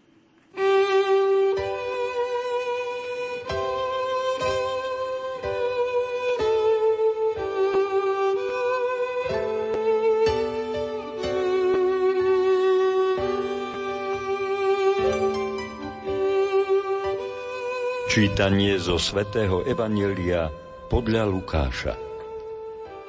Ježiš povedal farizejom. Bol istý bohatý človek. Obliekal sa do purpuru a kmentu a deň čo deň prepichovo hodoval. Pri jeho bráne líhal akýsi žobrák menom Lazár plný vredov. Túžil nasítiť sa z toho, čo padalo z boháčovho stola a len psi prichádzali a lízali mu vredy. Keď žobrák umrel, anieli ho zaniesli do Abrahámovho lona. Zomrel aj boháč a pochovali ho. A keď v pekle v mukách pozdvihol oči, zďaleka videl Abraháma a Lazára v jeho lone. I zvolal, otec Abrahám, zľutuj sa nado mnou a pošli Lazára, nech si namočí aspoň koniec prsta vo vode a zvlaží mi jazyk, lebo sa hrozne trápim v tomto plameň. No Abrahám povedal, synu, Spomeň si, že si dostal všetko dobré za svojho života a Lazár zasa iba zlé. Teraz sa on tu teší a ty sa trápiš. A okrem toho je medzi nami a vami veľká priepasť. Takže nik, čo ako by chcel, nemôže prejsť odtiaľto k vám, ani odtiaľ prekročiť k nám. Tu povedal, prosím ťa, oče, pošli ho do domu môjho otca. Mám totiž piatich bratov. Nech ich zaprisahá, aby sa nedostali aj oni na toto miesto múk. Abraham mu odpovedal, majú Mojžiša a prorokov. Nech ich počúvajú. Ale on vravel, nie, otec Abraham. Ak príde k ním niekto z mŕtvych, budú robiť pokánie. Odpovedal mu, ak nepočúvajú Mojžiša a prorokov, neuveria, ani keby niekto z mŕtvych vstal. Hovorí sa, že si uvedomíme, čo je zdravie až vtedy, keď ho nemáme. Podobne to platí aj o milosrdenstve. Aké je dôležité, aký má význam pre človeka, to si uvedomíme až vtedy, keď ho potrebujeme a keď sa nám ho nedostáva. Nasledujúce podobenstvo vyrozpráva Ježiš ako protiklad milosrdenstva, aby sme si zavčasu uvedomili dôležitosť jeho praktizovania a nemuseli sme ho poznať, až keď bude neskoro. Bohač sa oblieka skvostne ako kráľ, hoduje. Ale Ježiš nespomína ani jeho meno. Je to anonimné, anonimná postava, iba boháč. Chudák je odetý iba svojou vredmi pokrytou kožou, ale jedinýkrát zo všetkých postav Ježišových podobenstiev má meno. Lazár, čo znamená Boh pomohol. Podobenstvo má dve dejstva. Prvé sa odohráva na tomto svete a je naznačené veľmi stručne, kým druhé je pokračovaním ich života po smrti. V oboch dejstvách sú dve prekážky. V tom prvom je to brána, pred ktorou vlíhal Lazar a ktorá mu prekážala z vole boháča utíšiť svoj hlad. V druhom dejstve tou prekážkou je priepasť, ktorá oddeluje pe- peklo, v ktorom sa nachádza boháč, od Abraháma a Lazára, ktorý je v spoločenstve s Abrahámom. Pozemský čas oboch je poznamenaný tichom. Boháč sa nezaujíma o Lazára, a Lazár ticho trpí pred zatvorenou bránou Boášovho domu. Večnosť je poznamenaná dialogom medzi Boháčom a Abrahámom. Obe, tak Lazarova tichá prozba, ako aj Boháčovo hlasné volanie, zostávajú nevypočuté. Počas pozemského života Boháč neutíši Lazarov hlad. Po väčšnosti nemôže Abraham vypočuť tri boháčové žiadosti – Lazar nemôže ani prstom namočeným vo vode zvlažiť boháčovej pery, nemôže ísť jeho bratom, aby im povedal, aké sú dôsledky odmietania milosrdenstva a ani vzkriešenie mŕtvého nedokáže obrátiť boháčových bratov. Vo všetkých doterajších podobenstvách bola každá prozba o milosrdenstvo vypočutá. Dokonca ich odpustenie neuveriteľne vysokej dlžoby. Boháč z pekla vyslovuje podobnú prozbu ako mietnik v chráme. Zmiluj sa nado mnou. Je to však jediný prípad, keď zostáva prozba nevypočutá, pretože situácia je nezmeniteľná a nedá sa zmeniť.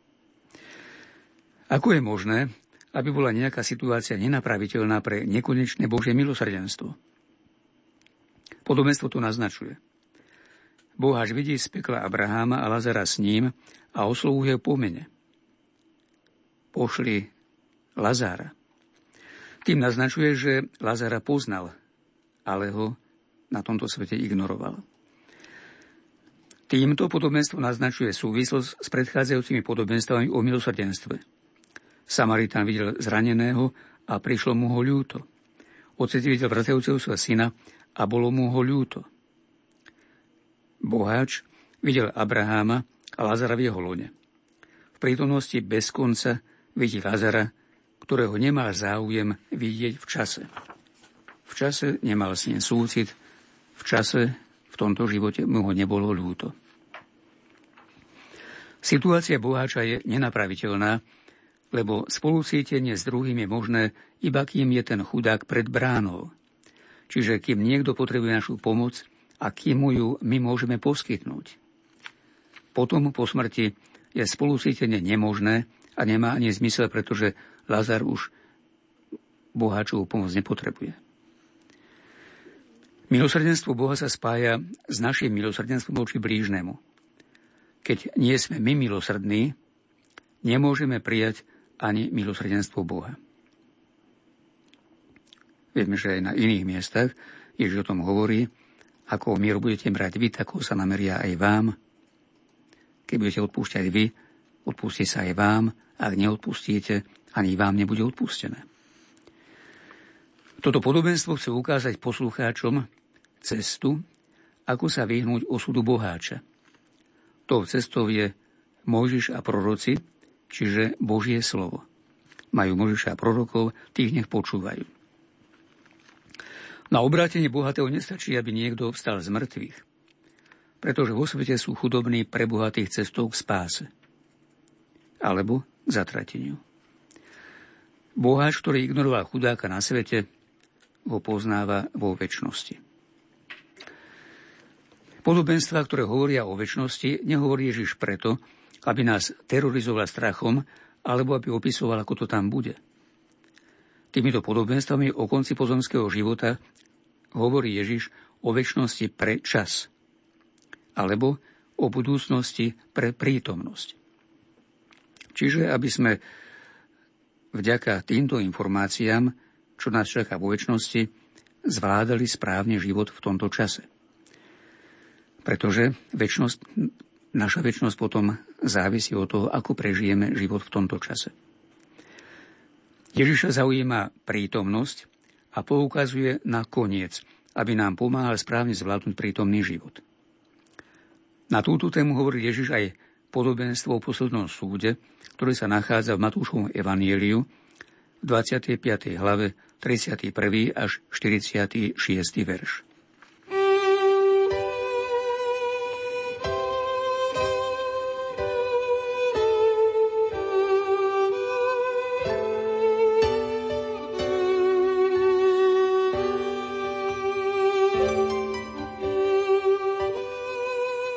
Čítanie zo svätého Evanielia podľa Matúša. Ježiš povedal svojim učeníkom, až príde syn človeka vo svojej sláve a s ním všetci anieli, zasadne na trón svojej slávy. Vtedy sa pred ním zhromaždia všetky národy a on oddelí jedných od druhých, ako pastier oddeluje ovce od capov. Ovce si postaví sprava, a capou zľava. Potom kráľ povie tým, čo budú po jeho pravici. Poďte, požehnaný môjho otca, zaujmite kráľovstvo, ktoré je pre vás pripravené od stvorenia sveta. Lebo som bol hladný a dali ste mi jesť. Bol som smedný a dali ste mi piť.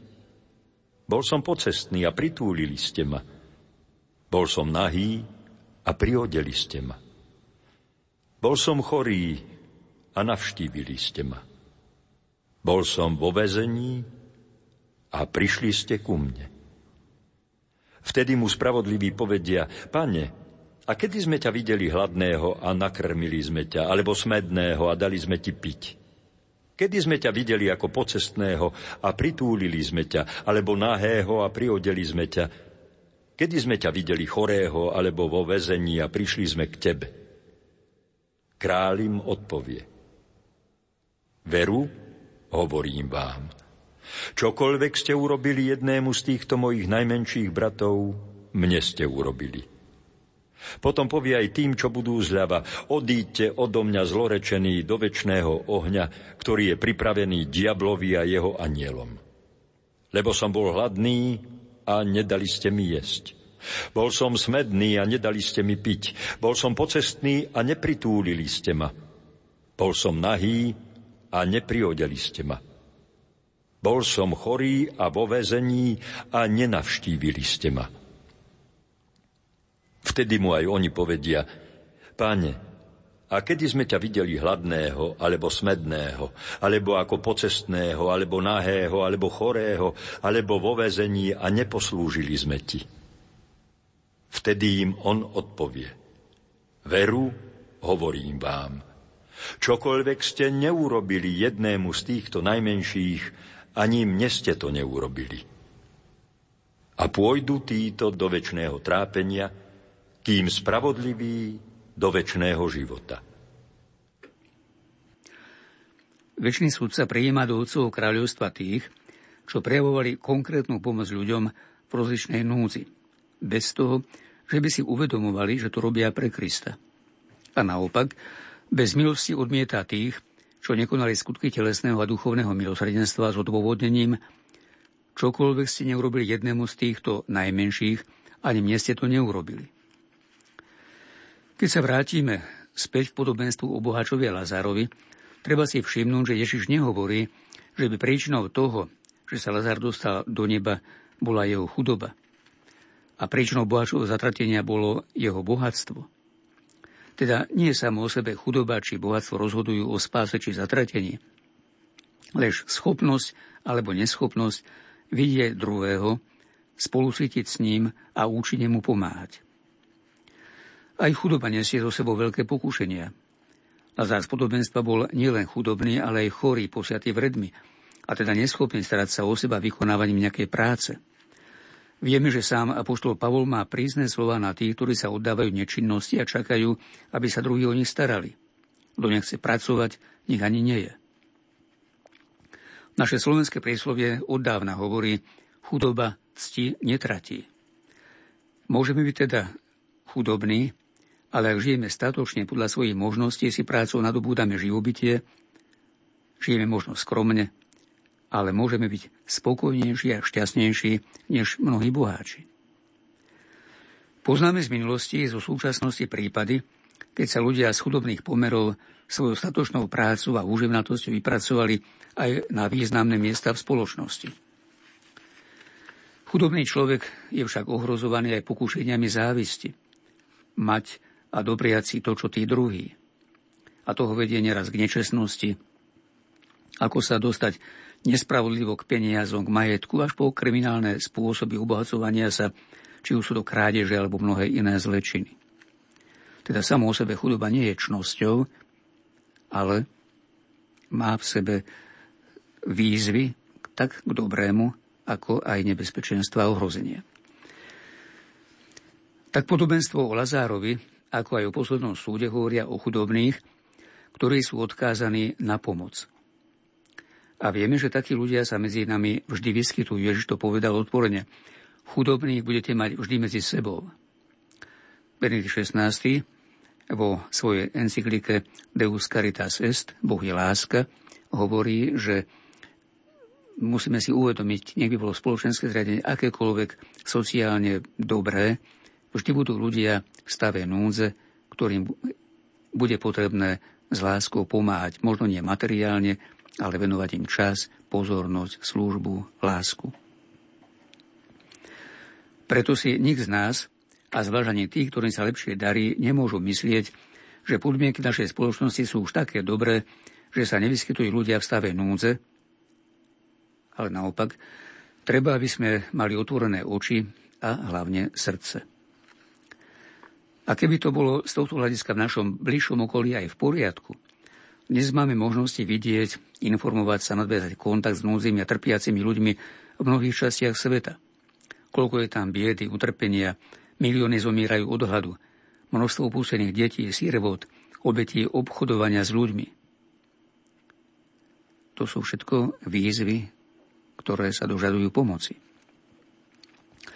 Nik z nás sa teda nemôže spokojne oddať užívaniu svojho menšieho či väčšieho bohatstva a nevšímať si druhých, ktorí potrebujú pomoc. Možno sú to vlastne zamestnanci, mali by sme sa postarať možno o ich lepšie pracovné podmienky, spravodlivejšiu mzdu, snáď investovať viacej do vzdelania, dobrej kultúry. A prečo nie aj do duchovného povznesenia podporením hodnotných náboženských podujatí pre mládež, rodiny a podobne. Bohatstvo teda samo o sebe nie je hriechom môže byť veľkým dobrodením pre mnohých, ak jeho majiteľ zvládne pokúšenie sebeckého uzatvorenia sa pred druhými a chápe svoje hmotné a finančné možnosti ako prostriedok na konanie dobra. Komentár k podobenstvu o boháčovi Lazarovi sa zastavuje pri odpovedi, ktorú dal Abraham boháčovi.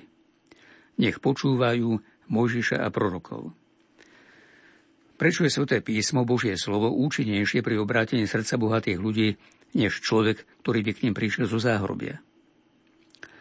Milosrdenstvo totiž vychádza z ľudského srdca. A iba Božie slovo je schopné zušľachťovať ľudské srdce a zabrániť jeho vyschnutiu a stvrdnutiu. Osvetľuje nám to príhoda stretnutia vzkreseného pána s emavskými učeníkmi. Tam sa píše – Počnúc od Možiša a prorokov, vykladal im, čo sa na ňo v celom písme vzťahovalo. A keď potom učeníci spoznali pána pri lámaní chleba, priznávajú sa, či nám nehorelo srdce, keď nám rozprával cestou a otváral nám písma. Keď Božie slovo preniká do srdca, je schopné znova ho zapáliť a uzdraviť od každej formy slepoty a hluchoty. Robí ho schopným vidieť, čo je správne. Boháč z podobenstva má milnú predstavu o obrátení. Myslí si, že obrátenie spôsobujú nejaké zázračné javy, ako napríklad príchod vzkreseného človeka zo záhrobia. Vieme, že sám Ježiš sa stiažoval na svojich poslucháčov, ktorí ho žiadali o zázrak. Ak len nevidíte divy a znamenia, neveríte. Toto pokolenie je pokolenie skazené, žiada znamenie.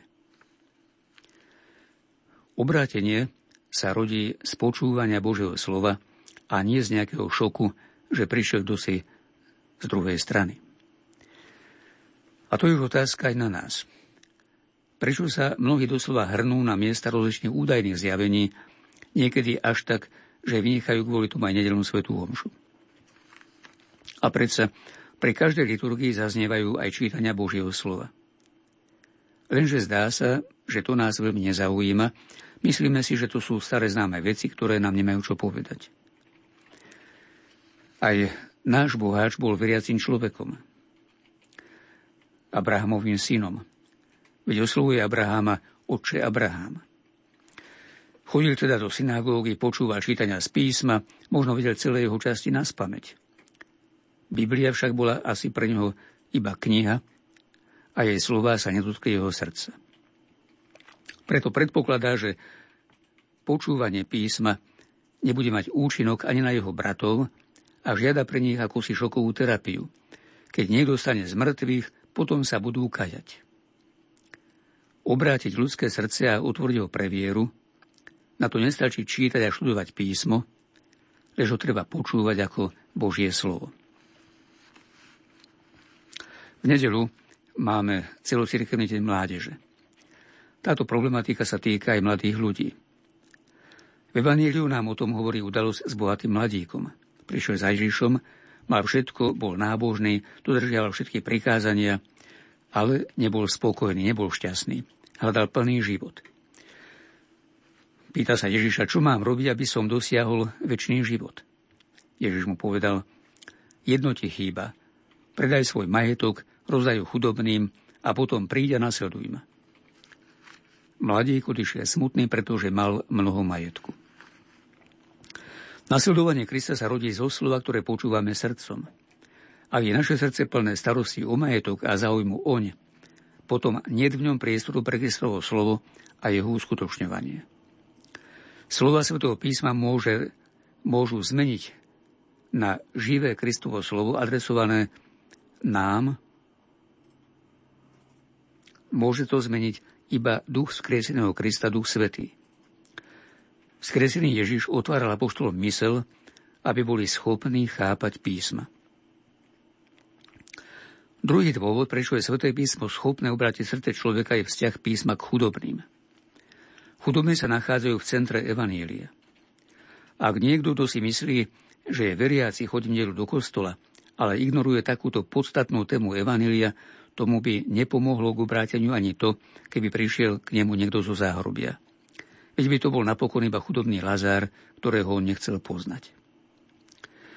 Ježiš začína svoje verejné pôsobenie vystúpením na Zareckej synagóge, kde prečítal akoby svoju programovú reč, úryvok z proroka Izaiáša. Tam boli tieto slova. Duch pána je nado mnou, lebo ma pomazal, aby som hlásal evanilium chudobným – Poslal ma oznámiť zajatým, že budú prepustení a slepým, že budú vidieť. Utlačených prepustiť na slobodu a uhlasiť pánov milosti výrok. Z týchto slov vidíme, že pre Ježiša chudobní nie sú na okraji, lež sú centrom jeho evanielia, jeho poslania. Keď sa vrátime k podobenstvu, tak ono hovorí o Lazárovi veľmi stručne. Možno povedať, že on je v poriadku. Napokon je zachránený pre väčnosť. Kto Ježišovi robí starosti, to je boháč, jeho spása. Ak v čase, ktorý mal na zemi, ignoroval Lazára, vo väčšnosti ho môže poznať už iba z pekla. Svetotec František v encyklike Evangelii Gaudium píše Celá cesta našej spásy je vyznačená chudobnými. V tejto súvislosti treba upozorniť na dva závažné omily, ktoré súvisia s Božím milosrdenstvom. Totiž môžeme si hovoriť, veď Božie milosrdenstvo je nekonečné tak on ma nemôže nechať zatratiť, nakoniec sa zľutuje a príjme ma k sebe. Aj keby som bol nevšímavý voči blížnemu a odmietavý voči nemu. Ďalší milý názor spočíva v tom, že na Božie milosrdenstvo mám právo a milosrdenstvo voči blížnemu je povinnosť, ktorá závisí od slobodného rozhodnutia nášho srdca. V skutočnosti podobenstva o milosrdenstve zdôrazňujú, že spásu nemôže dosiahnuť nik z nás iba vlastnými silami. Nie je to ani záležitosť vzťahu mňa a Pána Boha, ale vždy je tu rozhodujúci môj vzťah k človeku, k blížnemu. Z toho, čo sme povedali, sa vynára aj otázka, ako je to potom zlučiteľné so skutočnosťou zatratenia a pekla. Na to odpovedal Dostojevský bratoch Karamazovcoch slovami Peklo je utrpenie z toho, že človek už viac nemôže milovať. A preto každý okamih nášho života prežívaný bez lásky je predobrazom pekla. Ak si uvedomíme, že Boh je láska, byť s ním môže len ten, kto nielen prijímal jeho lásku, ale kto sa mu stával podobný v nezišnej láske voči blížnym – Veľmi jasne o tom píše apoštol Jan vo svojom prvom liste. Ak má niekto pozemský majetok a vidí brata v núdzi a srdce si pred ním zatvorí, ako v ňom môže zostávať Božia láska? Keď takýmto postojom niekto v sebe odmietne Božiu lásku, to znamená prítomnosť samého Boha, tak vlastne zostáva v tme, zostáva oddelený od Boha. A to už je peklo, aspoň jeho začiatok. Pokiaľ v tomto postoji zostane až do konca života, tak sám rozhodol o svojom osude. A čo Božie milosrdenstvo? To sa prejavilo aj týmto podobenstvom. Veď predsa nám ho Ježiš povedal, vedený starostlivosťou v našu spásu. A napokon zariadil aj to, aby sme ho dnes počuli. Jeho milosrdenstvo sa prejavilo v jeho obete za nás na kríži, v jeho zmrtvých staní. Ostatné závisí od nás od každého z nás. Ja v tejto chvíli trošku preruším úvahy oca biskupa Monsignora Františka Rábeka, lebo o 17. hodine 30. minúte vám ponúkneme spravodajskú reláciu Infolumen, o 18. hodine priamy prenos Sv. Omše z bansko katedrály, no a my v úvahách a rozhovore s otcom biskupom budeme pokračovať večer v relácii od ucha k duchu o 20. hodine 15. minúte. Požehnané počúvanie vám zo štúdia Rádia Lumen Prajú majster zvuku Peter Ondrejka, hudobná redaktorka Diana Rauchová a moderátor Pavol Jurčaga. Každodenný život nás učí, že lásku bez kríža nenájdeme a kríž bez lásky neunesieme. Tajomstvo prázdneho Kristovho hrobu nech je pre každého z nás prameňom radosti a nádeje. Pracovníci katolíckej rozhlasovej stanice vám prajú pokojné a milosti plné sviatky Kristovho zmrtvých vstania. Prajeme vám, aby ste sa vždy dokázali oprieť o zmrtvých vstalého Krista, ktorý vás nikdy nesklame. Požehnanú Veľkú noc, Slovensko.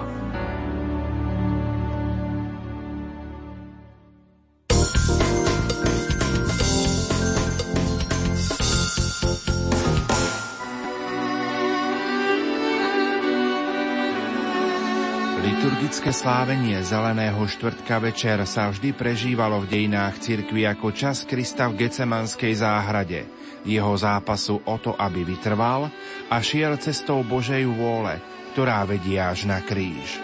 Biblista profesor František Trstenský. V tomto jeho zápase o samotení a opustenosti církev chce sprevádzať veriaci, sprevádzať Krista. A preto aj my budeme rozímať spolu s Kristom v Gecemanskej záhrade nad udalosťami, ktoré nám hovorí sväté písmo od poslednej večere cez jeho modlitby až Gecemanskú záhradu, prevedenie pred židovskú veľradu, zapretie Petra až po odsúdenie ponským Pilátom. Biblické bdenie s Ježišom Gecemany vysielame na Zelený štvrtok večer o 20.30 minúte.